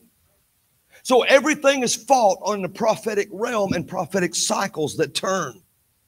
So what happened was right there when the modern Jehu came by, McCain, who was just like Jehu of old, the son of Nimshi, which means freed from uh, restraint, he comes by, a war captain, just like the old one, and he comes up to debate her, but he couldn't beat her. So her own people, just like in the old days, threw her off the wall. But instead of Jehu running over her, he quit. And so one of the eunuchs that threw her down became the president. That, there was no precedent in that. There was nothing in the Bible to support it, no precedent.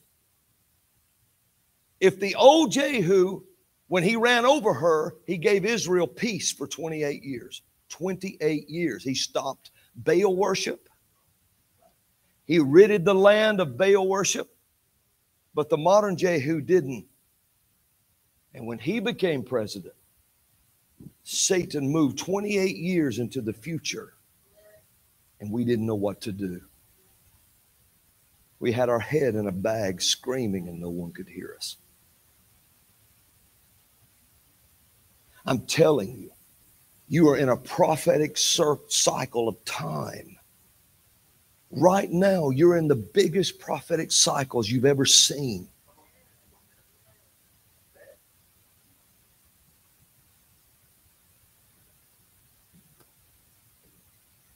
So the Lord had to raise up another Jehu.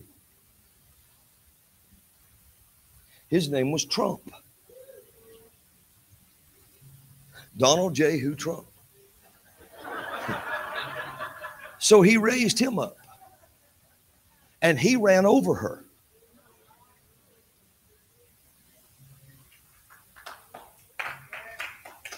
I could tell you something, but they would probably surely cut the string if I did. If I do, it's off. But I will tell you this I can't go into a lot of detail right now. But I'm going to tell you something about, about where you just came through. So I, I, I can't explain all of that, but if, you know, I'm not here to promote a book, but there is a book called The Pool and the Portal out there. If you'll read that, you'll understand what I was just talking about. Now, the next thing, you just came through a prophetic date 222. 222. Yes.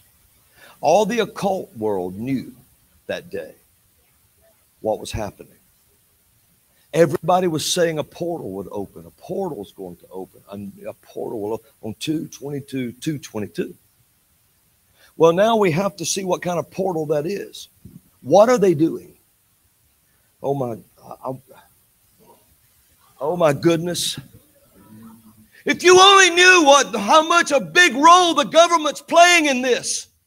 Listen, you may not realize it, and you may think, well, the people are wearing, listen, they, because they wear ties and nice suits and they're so clean, you can eat off the back of their hand. It's a foreign thing to the people that they go home at night and some of them put hoods on and worship Satan. They can't hardly believe that. They can't believe it, but some of them do. Some of them really do.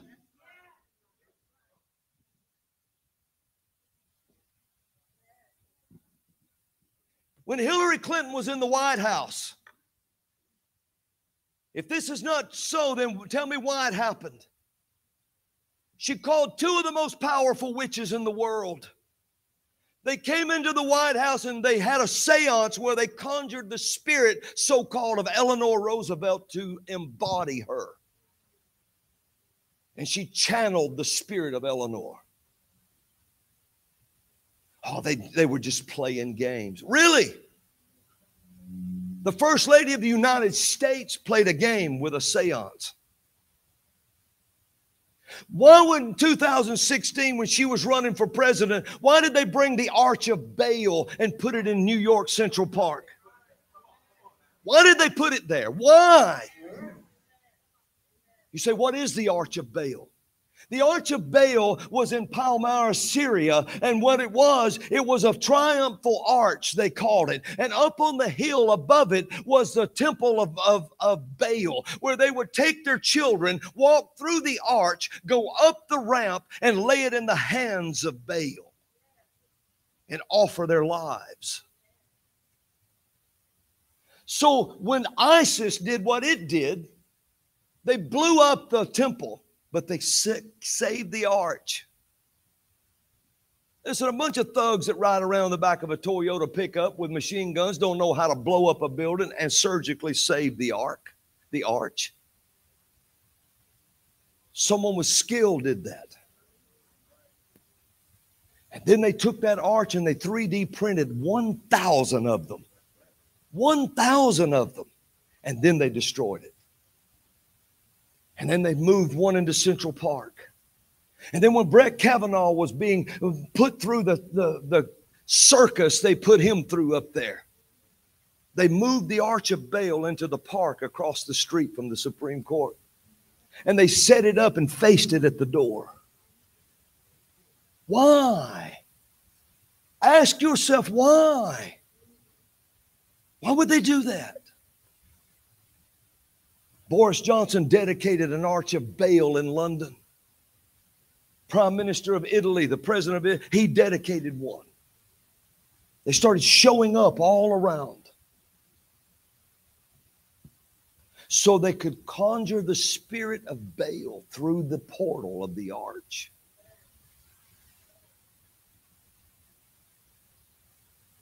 Chuck Schumer stood on the Supreme Court steps, and this is what he said he said, Gorsuch and Kavanaugh, if you vote wrong on this abortion thing in Louisiana, you won't know what hit you. We will, you have unleashed a whirlwind. Angels ride in whirlwinds. That was an occultic statement. Do they believe in this? Hillary Clinton panicked on the 2016 debate stage. She said, You can't vote for him. He'll stop abortion. he'll stop abortion. When they asked someone on a major news network, they said, Why is the Democrat Party so obsessed with abortion? This is what he said.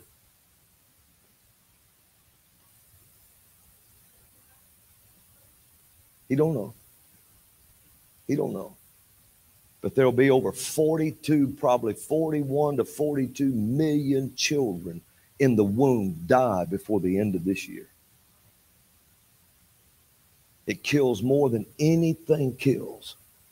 Why? Because it's always been a battle between God and Baal. God and Baal. God and Baal. Moloch sat in the valley of Hinnom. Well, who was Moloch? Moloch was Baal's counterpart. Moloch sit there. He had the body of a man and the head of a, of a cow. He had his hands out like this. They would build a fire inside his belly and he would heat that idol up until it was glowing red hot. And they put a drummer on each side to pound a drum so that you couldn't hear a child scream. And they would come up and lay the baby in the thing's hands and sear it to death while it screamed. And they would go behind him. They had a lever on the back of his body where they would pull it and, ba- and Moloch's hands would go up and the baby would roll into the fires of Moloch. And the Bible calls it passing your children through the fire. And it's no different than Planned Parenthood. They are temples of Baal. And whether you know it or not, they were, they were erected and started to wipe the black race off the planet. Now I don't know if you know that or not, but you, you look it up yourself. She was that was her whole reason for starting it. And per capita, per, per percentages, the, the black children are just dying like flies up beside every other culture. Why? What scares them so about that culture? They want it gone. Hitler did too. He wanted everything but the one he created to live. I know you talk, Brother Robin, you, you just talk, you're upsetting us. We came to a conference to twinkle our toes across the aisles. We came in here to frolic in the spirit.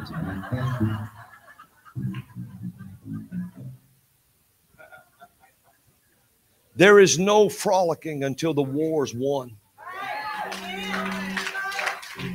You must win. Well, I don't believe all of this.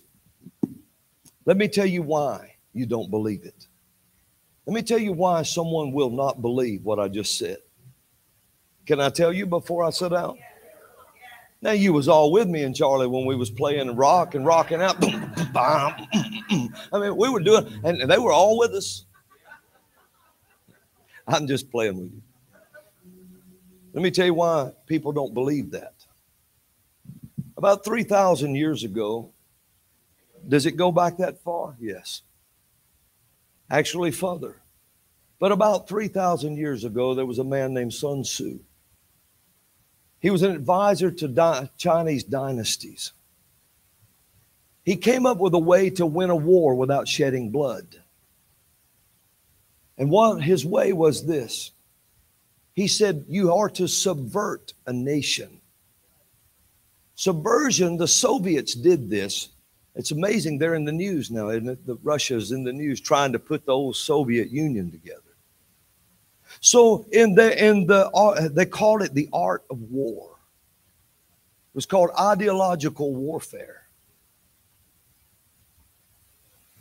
Should prophets be in the political?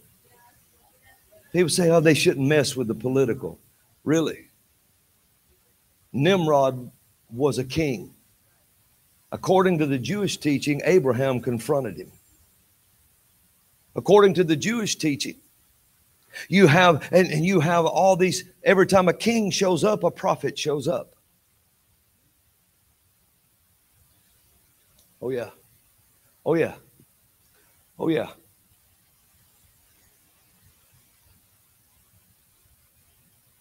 Joseph with Pharaoh, Moses broke the stranglehold of Pharaoh.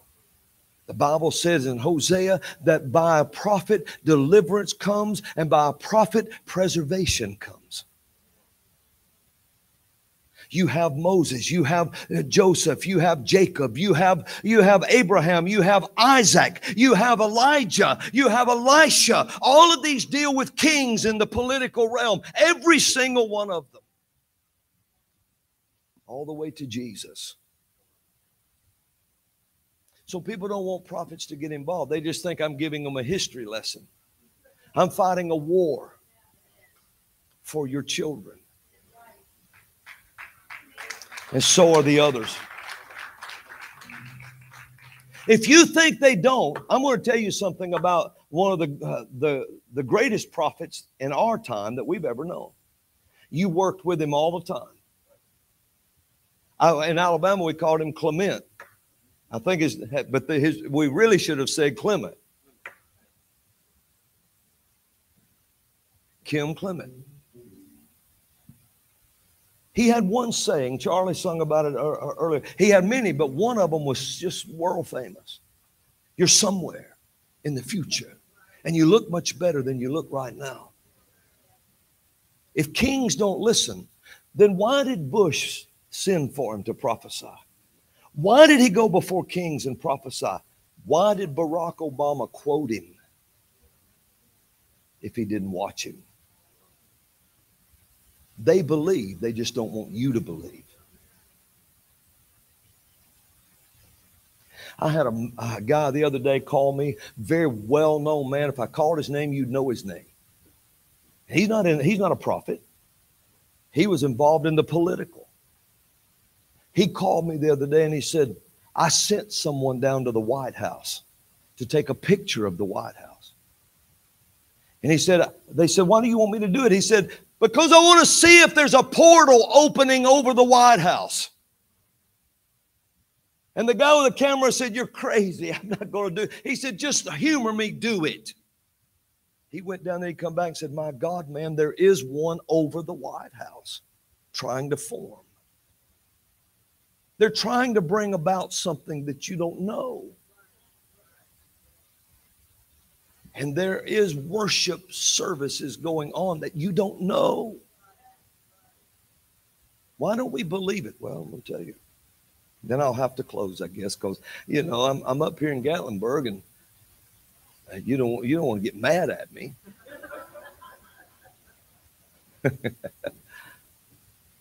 because of Sun Tzu.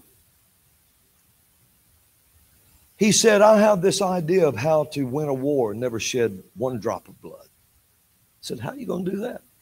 Well, the Soviets caught hold of it, and it's done in four stages. The first stage is called demoralization. You have to demoralize a nation. How do you do that? You replace their teachers in their universities with the, peop- the teachers that believe what your nation teaches. In the Soviets, they did it with communism. They began to put professors in there, and communism is not is not really. Uh, communism is not. It says we don't believe there's a God. Uh, Karl Marx was more than likely a Satanist, a real Satanist, and he invented communism in order to mask Satanism. Barack Obama was a Saul Alinsky student. In his book, Rules for Radicals, he dedicates his book and says, I want to dedicate it to first, or, or, or, we can't uh, dedicate this book without at least dedicating it to the original rebel, the one who, who at least, if even though he was wrong, he believed in what he did enough that he had his own kingdom. So we dedicate it to Lucifer. Just you look it up. I don't believe that. That's why you don't believe it, is what I'm telling you.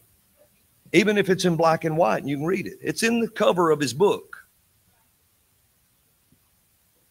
How come we can't believe what we see? Written. Why don't we believe that? I want to tell you. And then you shake yourself. You ready? It was done in four stages. First, you replace all the educators with, with uh, the communist teachers.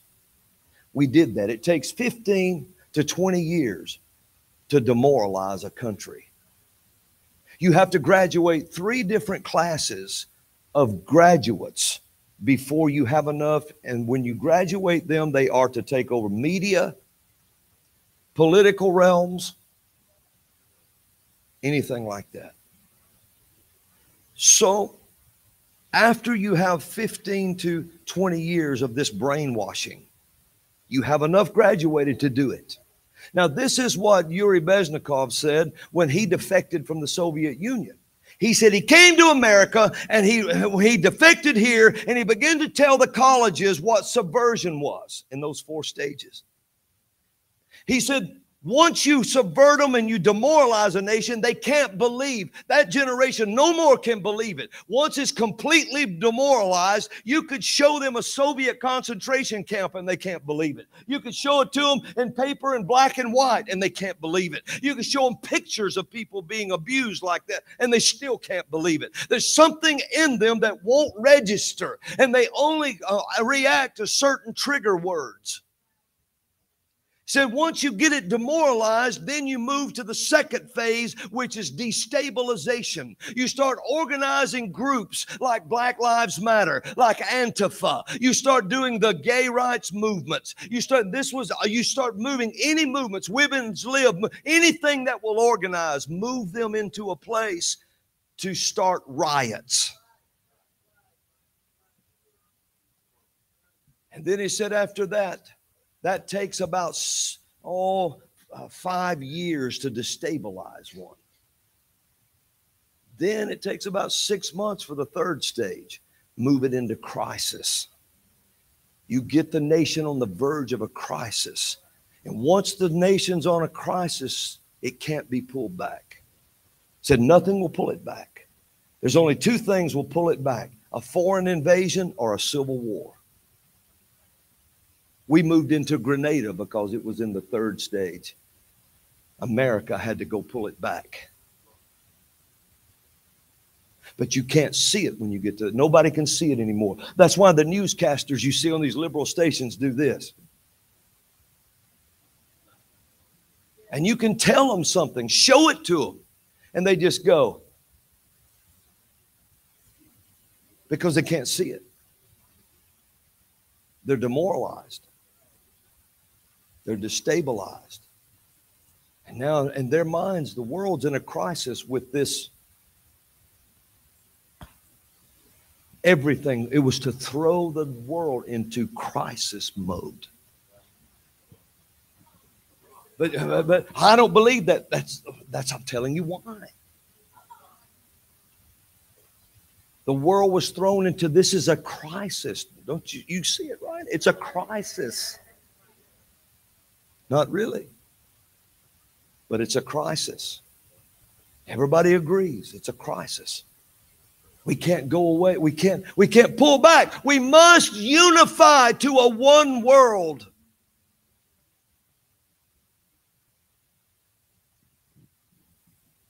And we would believe that a man who has cognitive problems I'm not making fun. I'm just telling you, if you've never seen that, you you you ought to know. Just watch. Till you could take a man like that, put a covering over him, put him in a basement. Him, Barack Obama, Cher, and Bon Jovi couldn't draw 300 people to a parking lot. And yet the man he runs against has five rallies a day, 15 to 20,000 people per rally and this guy beat him. Really? How do you how do you fathom that? Where does that register at? Oh, he's the most popular man in the world. Really? Really? He's booster on Jingle All the Way. Don't you remember what I'm talking about? Nobody likes you, Booster. They all wanted Turbo Man.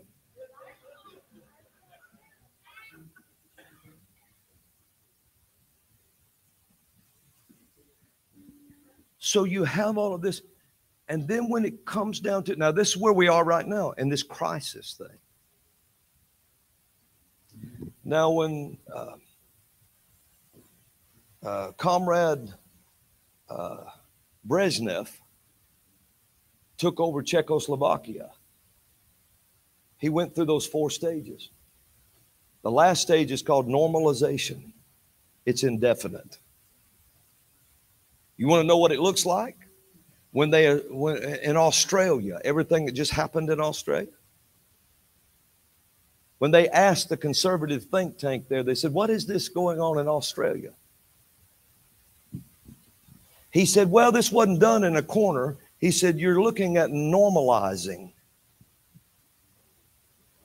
Why would he use that word? You're looking at normalizing a nation. When tank, Soviet tanks rolled down the streets of Czechoslovakia, Brezhnev said, Brotherly Czechoslovakia has now been normalized. So there has to, and listen, when you're in this stage, there either has to be a foreign invasion or a civil war that would pull it back. The Lord told me this.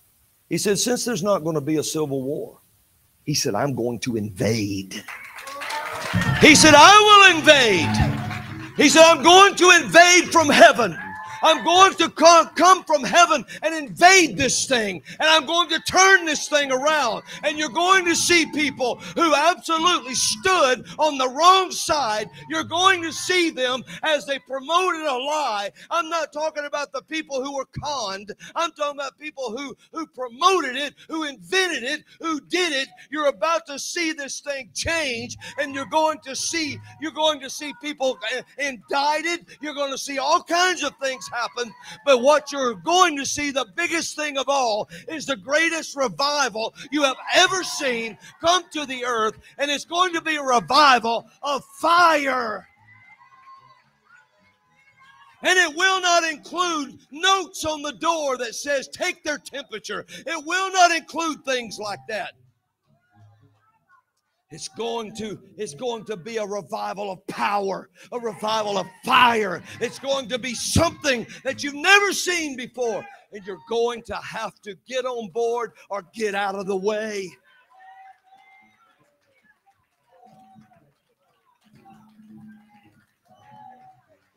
Are you bored? Are you are you okay? Hallelujah!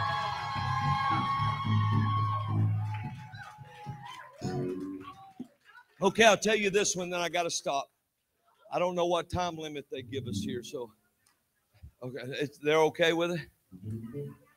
Okay, okay. Are we close? Are we okay? No, we're okay. All right, all right. Let me tell you this one. Timothy Dixon and I. Do you know who Brother Timothy is?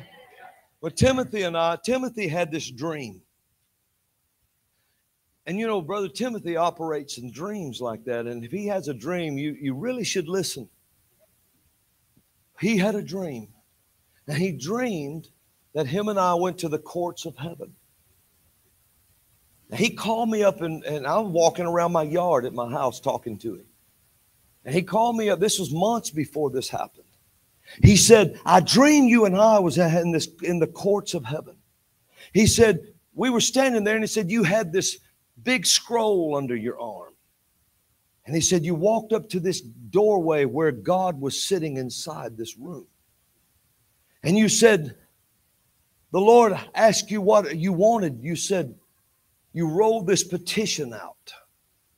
And he said, It went on and on and on and on. And he said, What is it you want?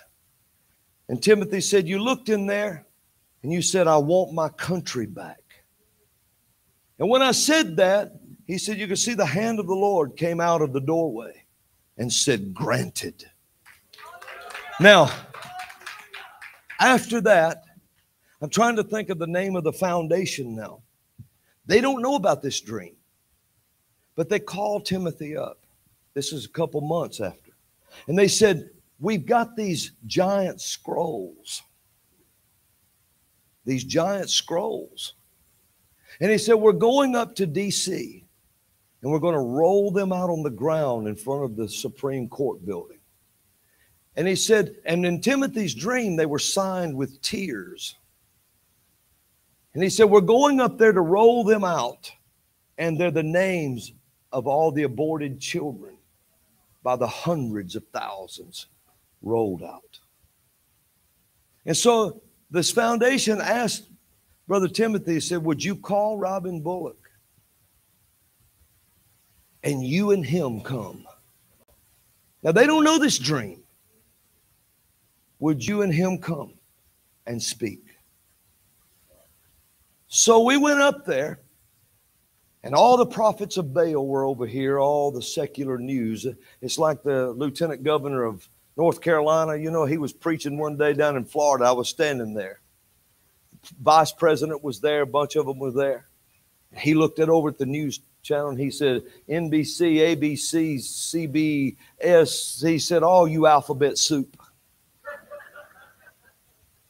He said, The last time I checked your card, you wasn't God. That's what he told him. Man, he preached. He preached, brother. He brought the fire down in that place. Lieutenant Governor. And so we, they rolled these scrolls out, and they were all over there in their cages, and this is the way they were looking. I'm not making it up. Before we went up there to speak, then we look up, and here comes this witch. She comes walking down. One of her foot soldiers were over here. He's wanting to attack me, he looks like. But Randy had other ideas. And so, and Tim and Mark with Timothy, he he the witch kept trying to come, and Mark had just walking. He's this wide. He he just walked down the line, man. She'd bump into him, couldn't get through him. Well, he's he's a refrigerator. I mean, he's this tall and he's this wide, solid muscle looking. And so we had witches. We had the prophets of Baal. Then over here comes the abortionist down the street. All the scrolls are rolled out. I, Timothy speaks.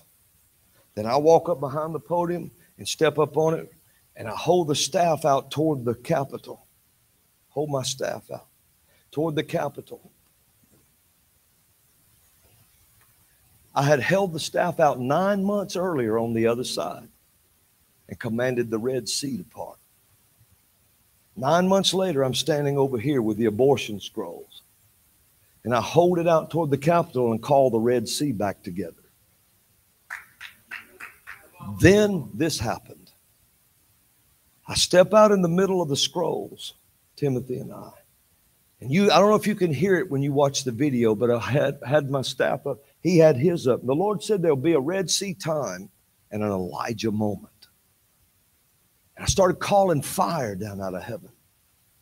And I said, Show the world your God. Within an hour after that, Facebook fell on its face. The first giant fell on his face, lost billions of dollars. Then they rebranded and named themselves Meta. In Hebrew, it means dead. So now they called themselves dead. But here's something you might not have known. If I had a visual to show you the other day, I'm on Steve Shultz's program doing an intelligence briefing. And he said, Have you seen this, Robin? Over the White House, this fiery ball moved up over the White House. And we're looking at it, flashing lights, fire moving. We're talking about it forming some kind of portal. And I'm asking the Lord, what is it? The Lord shows me. He said, You remember the day you called for fire on the Elijah moment? He said, There it is kindling over the White House now. I don't know, I feel like I'm alone. And so now it's kindling. Now the fire is there. Now you see nations shaking and rocking. You see, if you want to know what's wrong with Trudeau, somebody ought to investigate his ties to China. Soon as you start sticking your nose into that, you'll find why he can't stop. You start looking at all these nations and you're watching everything that's going on. Nations are trembling. They're perplexed. They don't know what to do. The only nation that's even qualified to stop it all is the leader is walking around talking with uh, without any can't even put sentences together. And we're standing around wondering where our leaders are. Putin is telling the world, make one move and I'll start a nuclear war. Why didn't he do that about 2 years ago? Because he knew somebody else told him if you make one move toward that place, we will burn you to a crisp. And he believed it. He don't believe it anymore. And now you see all of this shaping up. I'm going to tell you something as a prophet. I want you to listen to me. People say, well, you're just too political. Yeah, Elijah was too. And so was Elisha. And I follow in their footsteps like that. And I listen, there was an Elijah, and now that I'm walking in the Elisha time. And this is this time right now. And so you have to talk to kings. You have to look at kings. You have to point your finger at kings and say, Thus saith the Lord. This is the only word that counts. Yours don't count unless it lines up with this. Oh, come on now.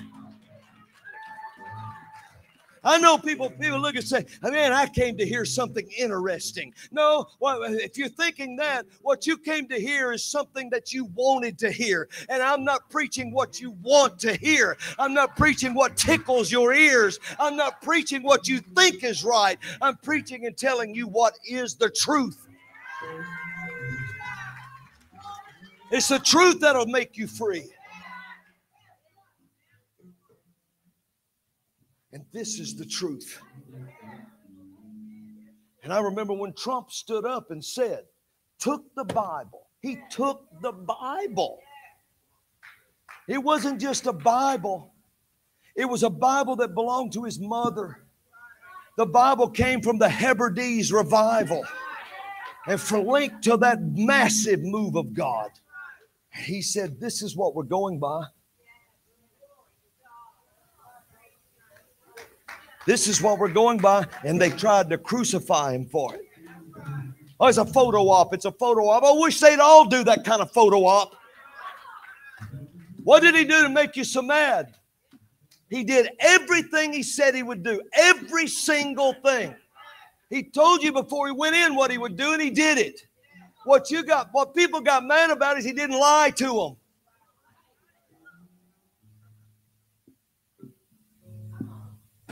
Well, you're not popular no more, Brother Robin. I don't preach for popularity. I'm not even trying. Have you noticed?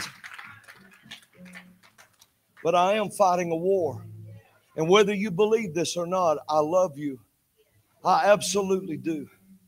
I, I absolutely do. I sit, I drive my car down the road sometimes and I watch people walk across the street and I almost weep over the people. I said, God loved them. He said, I do love them. I said, Lord God, we've got to tell, we, I want to help. I want to do, I want to say, I want to do something that will set them free. Give me an E, E note, just a low E. Boom, boom.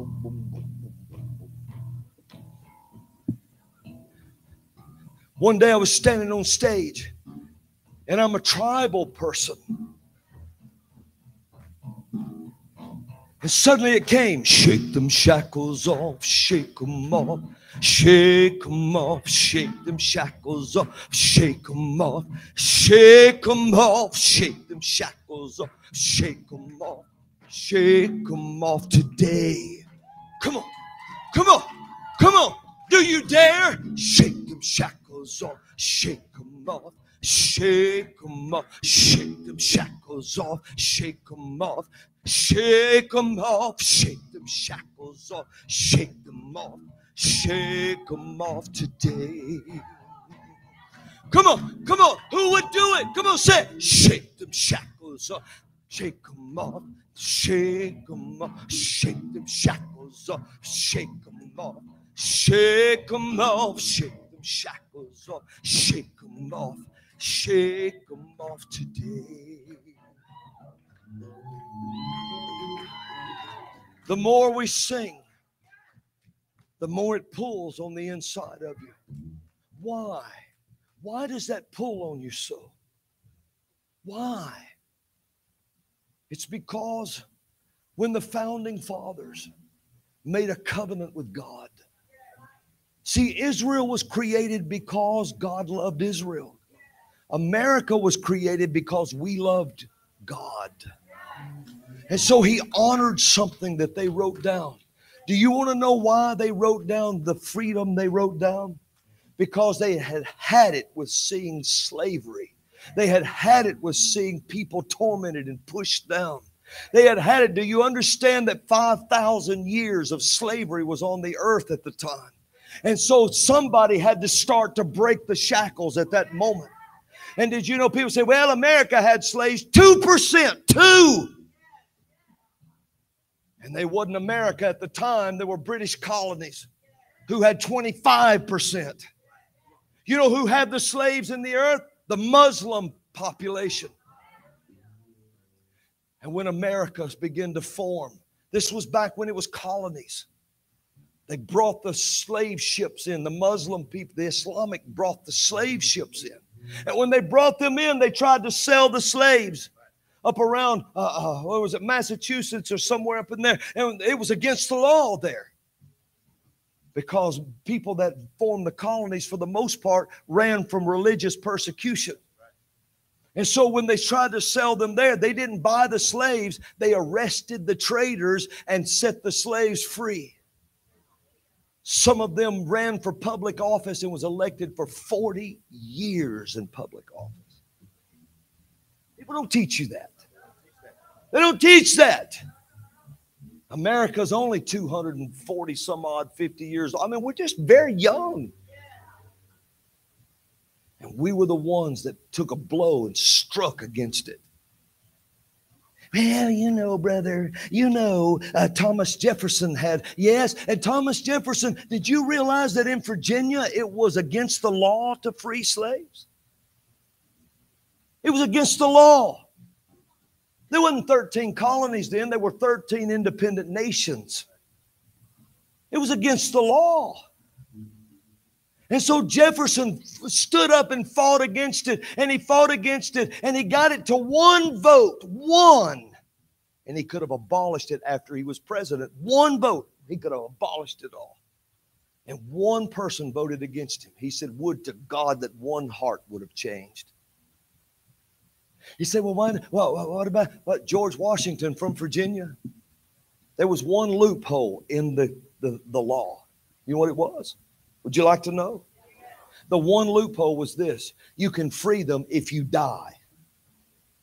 So George Washington, dying on his deathbed that day, said, Bring me paper, bring me paper. And he freed every one of them. You don't hear that. You ain't going to hear that. The greatest, some of the greatest founding fathers there were, were, were from the black culture. They were founding fathers that were black. You won't hear that because it don't fit the narrative. But they fought side by side. Look at Washington cross the Delaware and see who's at the front of the boat moving the raft. Look, you just start looking at some of this stuff. They hated it, so they wrote this. You ready for this? He said, if we're going to be free, then we must declare to the world why we want freedom. So they made a declaration of freedom. Now, these men were smart. They would go to the eighth grade and then go to Harvard. Now, you didn't hear me. They'd go the eighth grade and they were smart enough to go to Harvard. John Quincy Adams, somewhere between 11 and 14, was a USA diplomat to another nation. They were that smart. So, do you think they understood, Charlie, when they wrote, We hold these truths to be self evident that all, but they didn't know what all meant. They were dumb farmers. That all men were created equal. Think they knew what they were saying? They knew exactly what they were saying. And they struck a blow right at that moment against slavery. They said, We are going to abolish it. and it made it turned things on its ear. All men were created equal, endowed by their creator with certain unalienable rights. Nobody gave you these rights, only God gave them to you. And said, Every man has them. Among these, not all of these, just among them is life, liberty, and the pursuit of happiness. You know what it says after that? If any government impedes any of these things, it is the duty of the people to pull it down. Come on. Come on. That's it, brother. I didn't write that, that's in your declaration. So you think they knew what they were doing? Absolutely, they knew what they were doing. I got to read this to you. And, and then I, I guess I'm, Garland, you, you probably could take the mic or I might keep going. I don't know. Listen to this. Patrick Henry. You remember Patrick? Patrick Henry? I'm old man Henry's boy. yeah. Well, that's what he was, wasn't it? Yeah, he was he was Mr. Henry's son. Okay.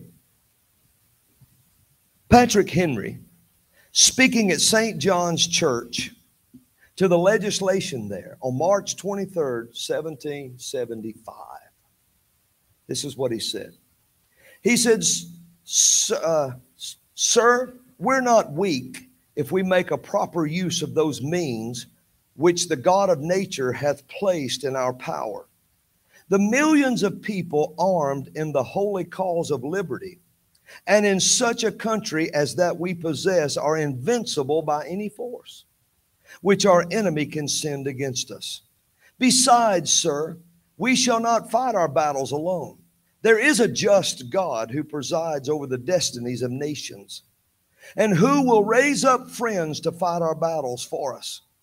The battle, sir, is not to the strong alone, it is to the vigilant. Uh, vigilant. The, and it says, the act, in fact, the war's already begun. The next gale that sweeps from the north will bring to our ears the clash of resounding arms. Our brethren are already in the field. Why stand we here idle? What is it that gentlemen wish? What would they have? Gentlemen may cry, Peace, peace, but there is no peace. In life, so, is life so dear or peace so sweet as to be purchased at the price of chains and slavery? Forbid it, Almighty God. He goes on to say, I know not what course others may take, but as for me, give me liberty or give me death. That was the whole speech he made. In 14 sentences, Patrick Henry quoted the Bible 11 times. 11 times. And I'm convinced he prophesied the convoy from Canada when he said the next gale from the north will bring to our, our ears the clash of resounding arms. He'll raise up friends to fight for us. Come on. This is the people who founded the nation. They hated slavery. They hated these things. That's why the nation was formed to abolish it. The first nation America ever to abolish trade of slavery. We were the first ever. Now you think on these things. Who was it? Reverend Hoosier. He was a, a black reverend in the days of the Great Awakening. And he would go and preach. And, and some of the, the founding fathers that you know of, well, they knew him. They knew several of them. And they said, this is what he did. They said he could draw more people than anyone preaching. And so he started drawing these massive crowds preaching. His name was Reverend Hoosier. And he started drawing these massive crowds. And these wild mountain men were getting saved. And they were going into the wildernesses of Indiana, Illinois. And suddenly, when they got up there, people said, What, who are these guys? They act different than, they, than all of us. They act different than the other wilderness trackers. They act different. They said, oh, they're Hoosiers. What would Indiana do? I wonder how many of them know that they're called the Hoosier State from a black preacher from the colonial days. That it was him that did that. These things, there's story after story after story. You just, you're only told one thing. And the nation has been almost subverted. And now we're in crisis mode. Will we pull back? Yes. Because God will invade now.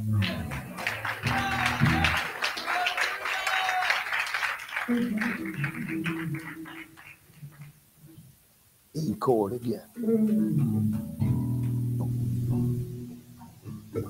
E. Shake them shackles off. Shake.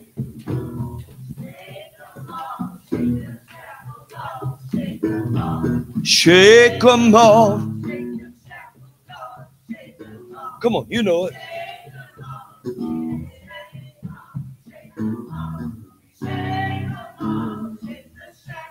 I want to ask you something.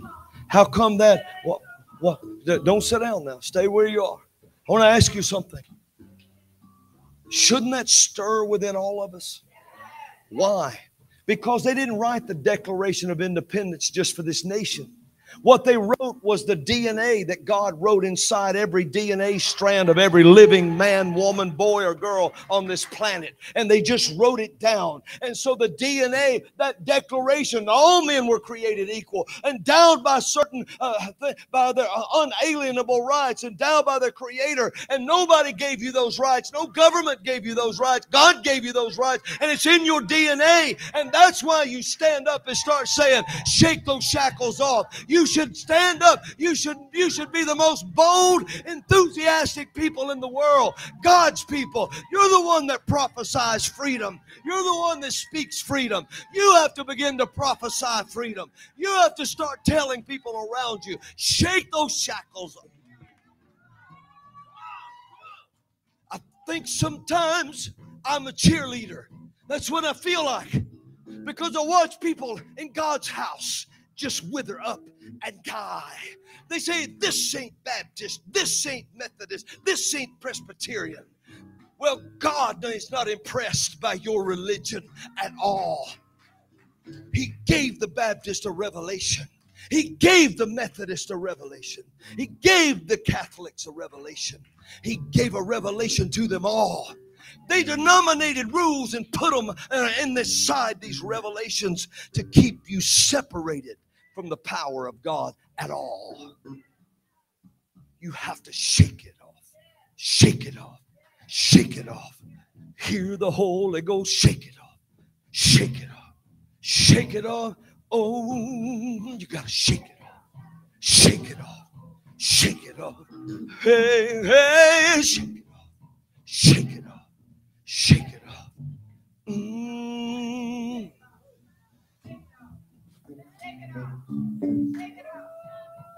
Can you pick it up when I'm out of breath? I don't mean out dying breath. I'm talking about I've said it and said it and said it. I said it and said it and said it tonight. I said it and said it and said it tonight. I said it and said it and said it tonight. I said it and I began to fight for you. Now, can you fight? Start saying it. Shake it off. Shake it off.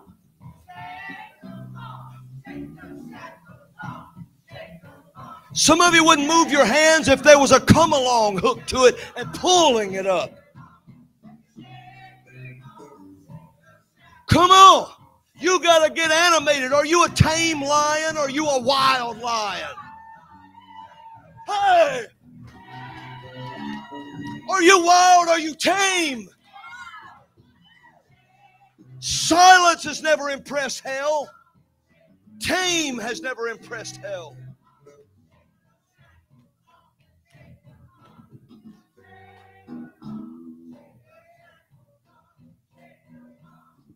Thank you.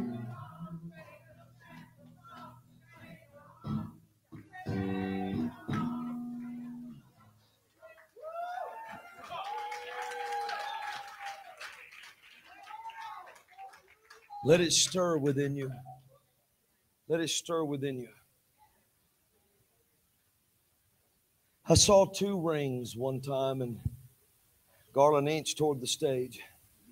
Or if not, I may just keep going and going. I saw these two rings. I mean, these rings, they were leather rings, Charlie. They were, and I'll never forget it. Wasn't that long ago.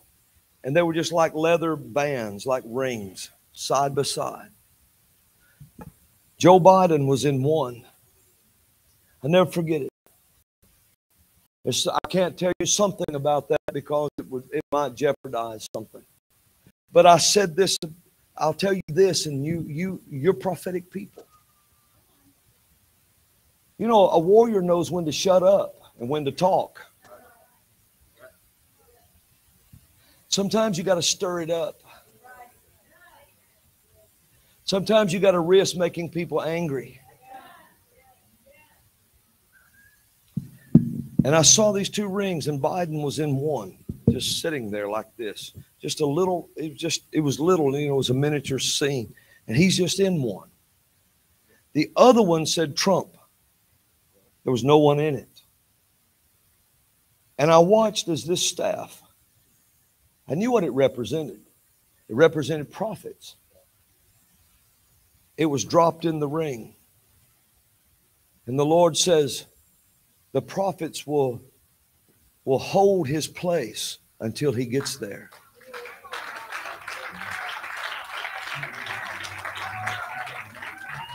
Prophets can't quit talking the truth. You know, Kim started way back. The first one ever that we knew of prophesied that. We can't quit prophesying. If we do, there's no road back. But the nation will never be what you all what you ever knew before if we stop. Pray for the prophets. There's a lot of them been through a lot of things. Since the July 4th at the Grand Ole Opry in Nashville, when Baal and the prophets came to battle that day, they've been through a lot of stuff. That song, Shake Them Shackles Off, was on that program.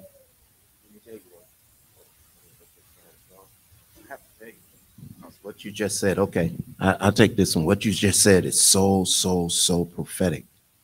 Because the second time for Bush's second term, that's when he really called for the prophet to come and prophesy. And when the prophet brought him, he brought him a word on a beautiful scroll. He brought it, and and and when he gave it to him, then he prophesied to him. And then President Bush said, Don't stop prophesying. Presidential mandate. Yes. The president said, Don't stop prophesying.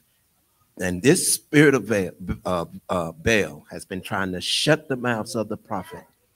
But you see, a prophet affected a king, and a king came back and said, Prophets, don't stop prophesying. That's the reason why we're still going, brother. That's right. That's right. I, I wish we, if we had time to tell it, uh, Brother Garland, about what what happened. There is there is something that Elijah did that I don't know that any that prophets have ever seen.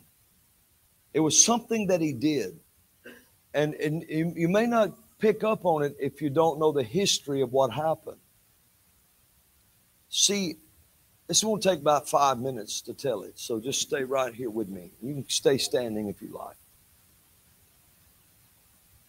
Elijah, see, there was a prophecy in Joshua where Joshua prophesied in Joshua 6 25 and 26. Joshua said this He said, Whoever rebuilds Jericho, you will, you will lay the foundation in your firstborn, and you'll hang the gates in your youngest. A man named Hiel rebuilt Jericho in the days of Elijah. When he did, when he built, when he laid the foundation, his oldest son died. When he finished the city, his youngest son died. Elijah was on his way down to tell Hiel what happened. According to the Jewish teaching. And he's on his way down there to tell him, and Ahab is on his way down there. And they meet up in First Kings. And this is why it looks like Elijah came out of nowhere. And he met Ahab, and what Ahab essentially told him was, was this. He said, This is not the reason his sons died. He said, Your master Moses, because Elijah, he really studied Moses. He said, You're the one you follow. Moses said that if we worshiped Baal and we did this with idols and we did this with everything uh, that he was doing, he said that we wouldn't have any rain. We wouldn't have it. We'd have drought. He said, Look at me. Ahab did. Look at me. I do all these things. Ahab was a priest in the house of Baal. That means he promoted killing children. He built the temple of Baal for his wife Jezebel. And he said, Look at me. It's no, there's nothing happening to me. I'm rich, I'm prosperous. And Elijah said, It won't rain until I say it rains. There'll be no dew nor rain until I say it. Now, wait a minute. Elijah's prophecy became, was Moses' result of what he prophesied. I'm not making that clear enough. Emma. Moses said, if you do these things, this will happen. So Elijah picked up that prophet's word and said, Now it will not rain until I say it rains. So Elijah's prophecy became the results of Moses' prophecy. These prophecies from prophets that have come and gone are now linking together and we pick up what they said and begin to prophesy what they said would happen as it I'm not I'm not I'm not, I'm not saying it right. This is prophetic authority that you don't see. See Moses said if you worship idols you'll have a drought. Ahab said it don't work. Elijah said I take that as my prophecy. It won't rain or have any dew till I say it. Now that result that Moses said would come is in Elijah's heart and mouth coming out. And for three and a half years, it didn't rain.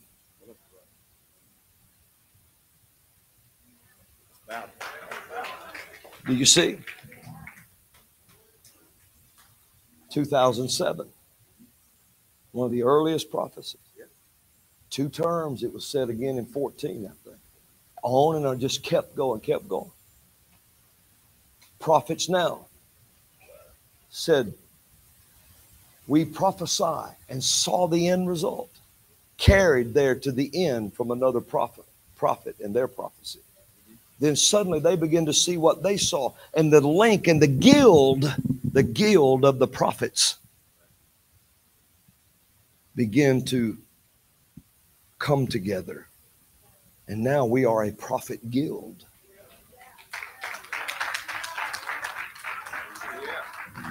I said more than I, I think.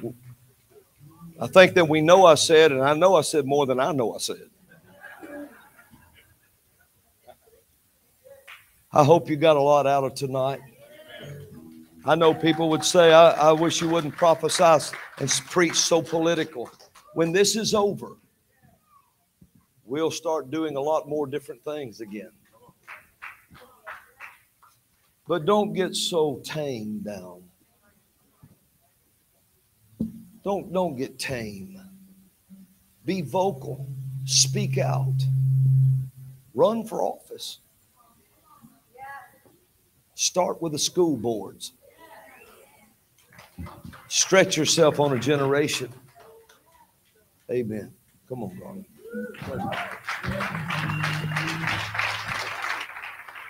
Like to like to say some things here also. I was in the back earlier and uh, I was enjoying so much the music and the playing. The Lord began to speak to me. He said, said they have tried to divide the people. But this, this, the combination is what I'm establishing. So the divide, the divide has not worked of what their plan is. to bring such division between the races. So I think that the Because there's only two. Exactly. So the prophetic moment is being fulfilled in this thing. You know, the other thing that, that's stirring in me is when uh, uh, Elisha, the the word calls them children, but they were mocking him. And I believe we're, we're stepping into a moment that people really need to pay attention and be aware of what they're saying. Because it's when, when you look at David, David's qualifications to go towards Goliath was he killed the bear, he killed the lion, and he referred to them as the beast of the field, which interpretation in this is demonic forces. So they were not in covenant, but they were forces that was coming to try to kill. And what does Elisha call out of the woods? Is a beast of the field to devour the mockers. So what happens is these that are mocking need to really pay attention of mocking the prophets because of the demonic forces that will begin to attack them because of their words that they're saying and they're using. So I think, man, I agree with I agree with what you're saying here. This is a moment of um, of what prophets have prophesied, and now it's being launched. You know, if this is, I don't know, maybe we muted this. We talked, we talked about, you know, on uh, 222, 222. Okay. All right. I, I don't really have time to go into this, but if you if you look at Ezekiel 28, Satan seals up the sum. Daniel 7:25 declares he seeks to change times and dates. That's that's what he works in in time. He don't open portals in heaven or in hell. He opens them in time. That's that's really heavy, but it's true. Now, watch this. So if you add, why would warlocks, witches, and all these covens think something was opening on that day? Okay, first of all, we have to see what they're dealing with. Two plus two plus two plus two plus two plus two is 12. It's the number of government. Now we got to say what government? Okay. Two times two times two times 222 is 1776. So now you know what government. Okay. Then in we got to know when they're going to do it. 1777 was when the first Masonic lodges opened, the very first one opened, to bring in the New World Order. And 1 plus 7 plus 7 plus 7 is 22. And 222 was George Washington's birthday. They planned on bringing it in in 22, the New World Order. So I'm going to say something that could be dangerous. You can't you when you look at you look at Afghanistan.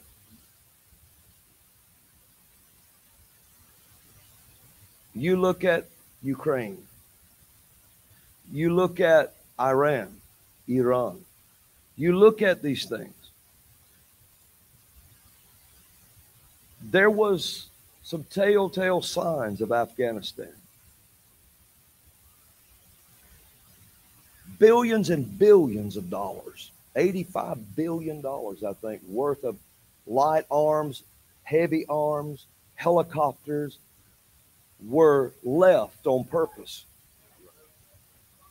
You can almost count on this. By the next day, there were some of our guidance systems being deciphered by China. While Afghanistan and the arms were given to the Taliban. and Americans were kept as slaves.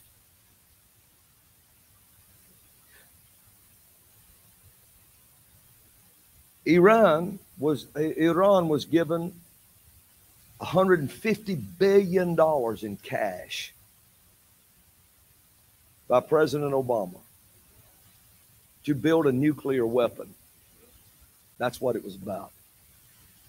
To wipe Israel away. Trump stopped it, but suddenly they gave it back to him just the other day, just a few, few weeks back. Now Iran has this again. They have it all back in order. Afghanistan, the Taliban has it, and someone has our most sophisticated guidance weapon systems in the world.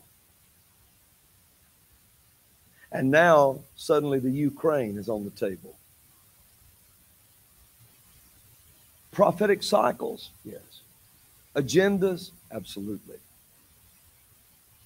In the year 9, 980 to 1015, whatever that whatever that is, somewhere in that area, there was a nation called uh, Kiev Rus. And it's where Ukraine is now. And out of that came 15 republics, one being the Soviet Union and one being Kiev, the two most powerful ones out of 15, I think. Something like that. You just check the math. You can check it out. I don't have any notes to really read it in front of me right this second. So here, here it is, and you've got this. Then you see that, and you see that going on. Okay. Then in 2013, okay, in 1991, the Soviet Union collapsed. Kiev, Ukraine, kept most, a big part of their war arsenal. Nuclear tipped missiles, ballistic missiles, that Ukraine had it. So in 2000, Russia formed its own nation out of the old Soviet Union, and the leader of Ukraine in 2013 or so made a deal with Russia to give them a $15 billion bailout. The Ukrainian people said their leader sold them to Russia. Russia gave them the, the, the guarantee that they would protect them. Well, they can't pay it back. In the days of, I think I'm saying it right, Kiev, Rus, something like that, whatever it was, you can you can check it out. You'll probably say your Alabama accent's wrong. I know, I know, but Rus is part of it. Rus. And so the leader of that nation then, his name was Volodymyr. In Russia, Russian, it's Vladimir. The leader of the Ukraine right now is named Volodymyr.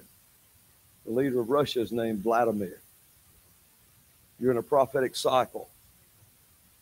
And, the, and I gave a word not long back, and this is what that word was. Some of you may have heard it. It's listed on my YouTube channel as current events. It says, everything's on the table. Now, I said this way back, and I said, I don't know how far out I'm seeing it, but everything's on the table. The bear's growling. The Ukraine is fainting. And the jackal in the White House is starting to chew his own leg off to get out of the trap they've placed him in. And then months later, now look where we are. The bear's growling. The Ukraine is fainting. And the jackal is trying to get out of it. You're in prophetic cycles whether you like it or not. So you might as well pick up your Bible and fight. You might as well just pick up your sword and go to war. This sword. Amen. Thanks. Oh, it's awesome.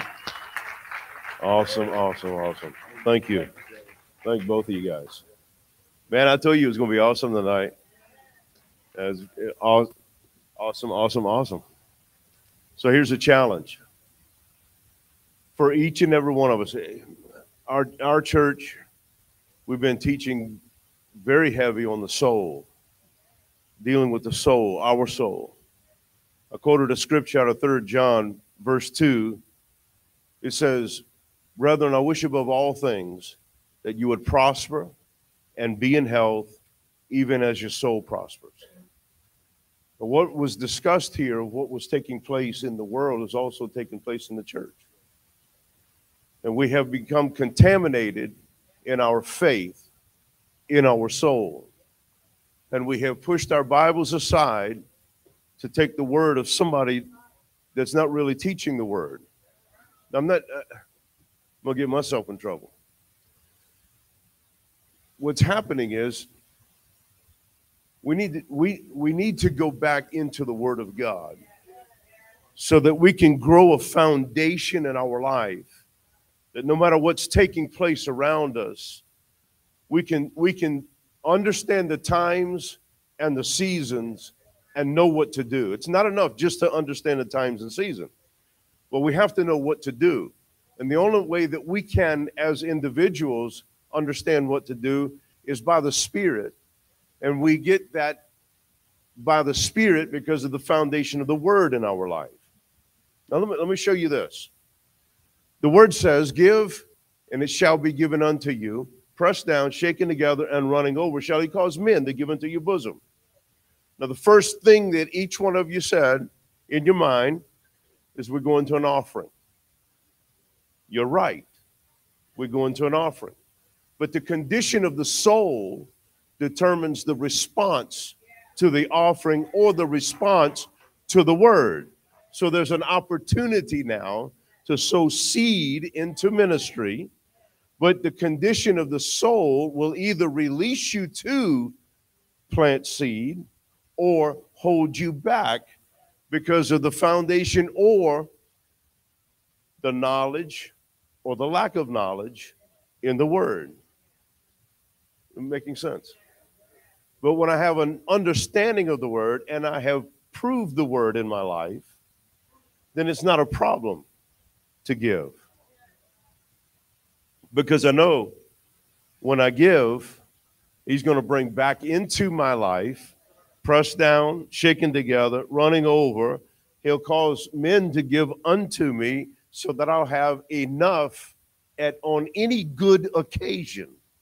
Would you say that this is a good occasion? This is a great occasion that we have the wherewithal to give.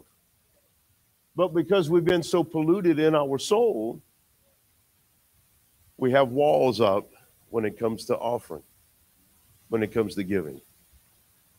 You know what the best thing to do tonight is to shatter that by standing out on the word and saying, you know what, I'm by faith, I'm going to give tonight. You say, well, I spent a lot of money coming up here. You know what? All of that's great and wonderful, got you here. But we're going to seal some things tonight in our soul by giving.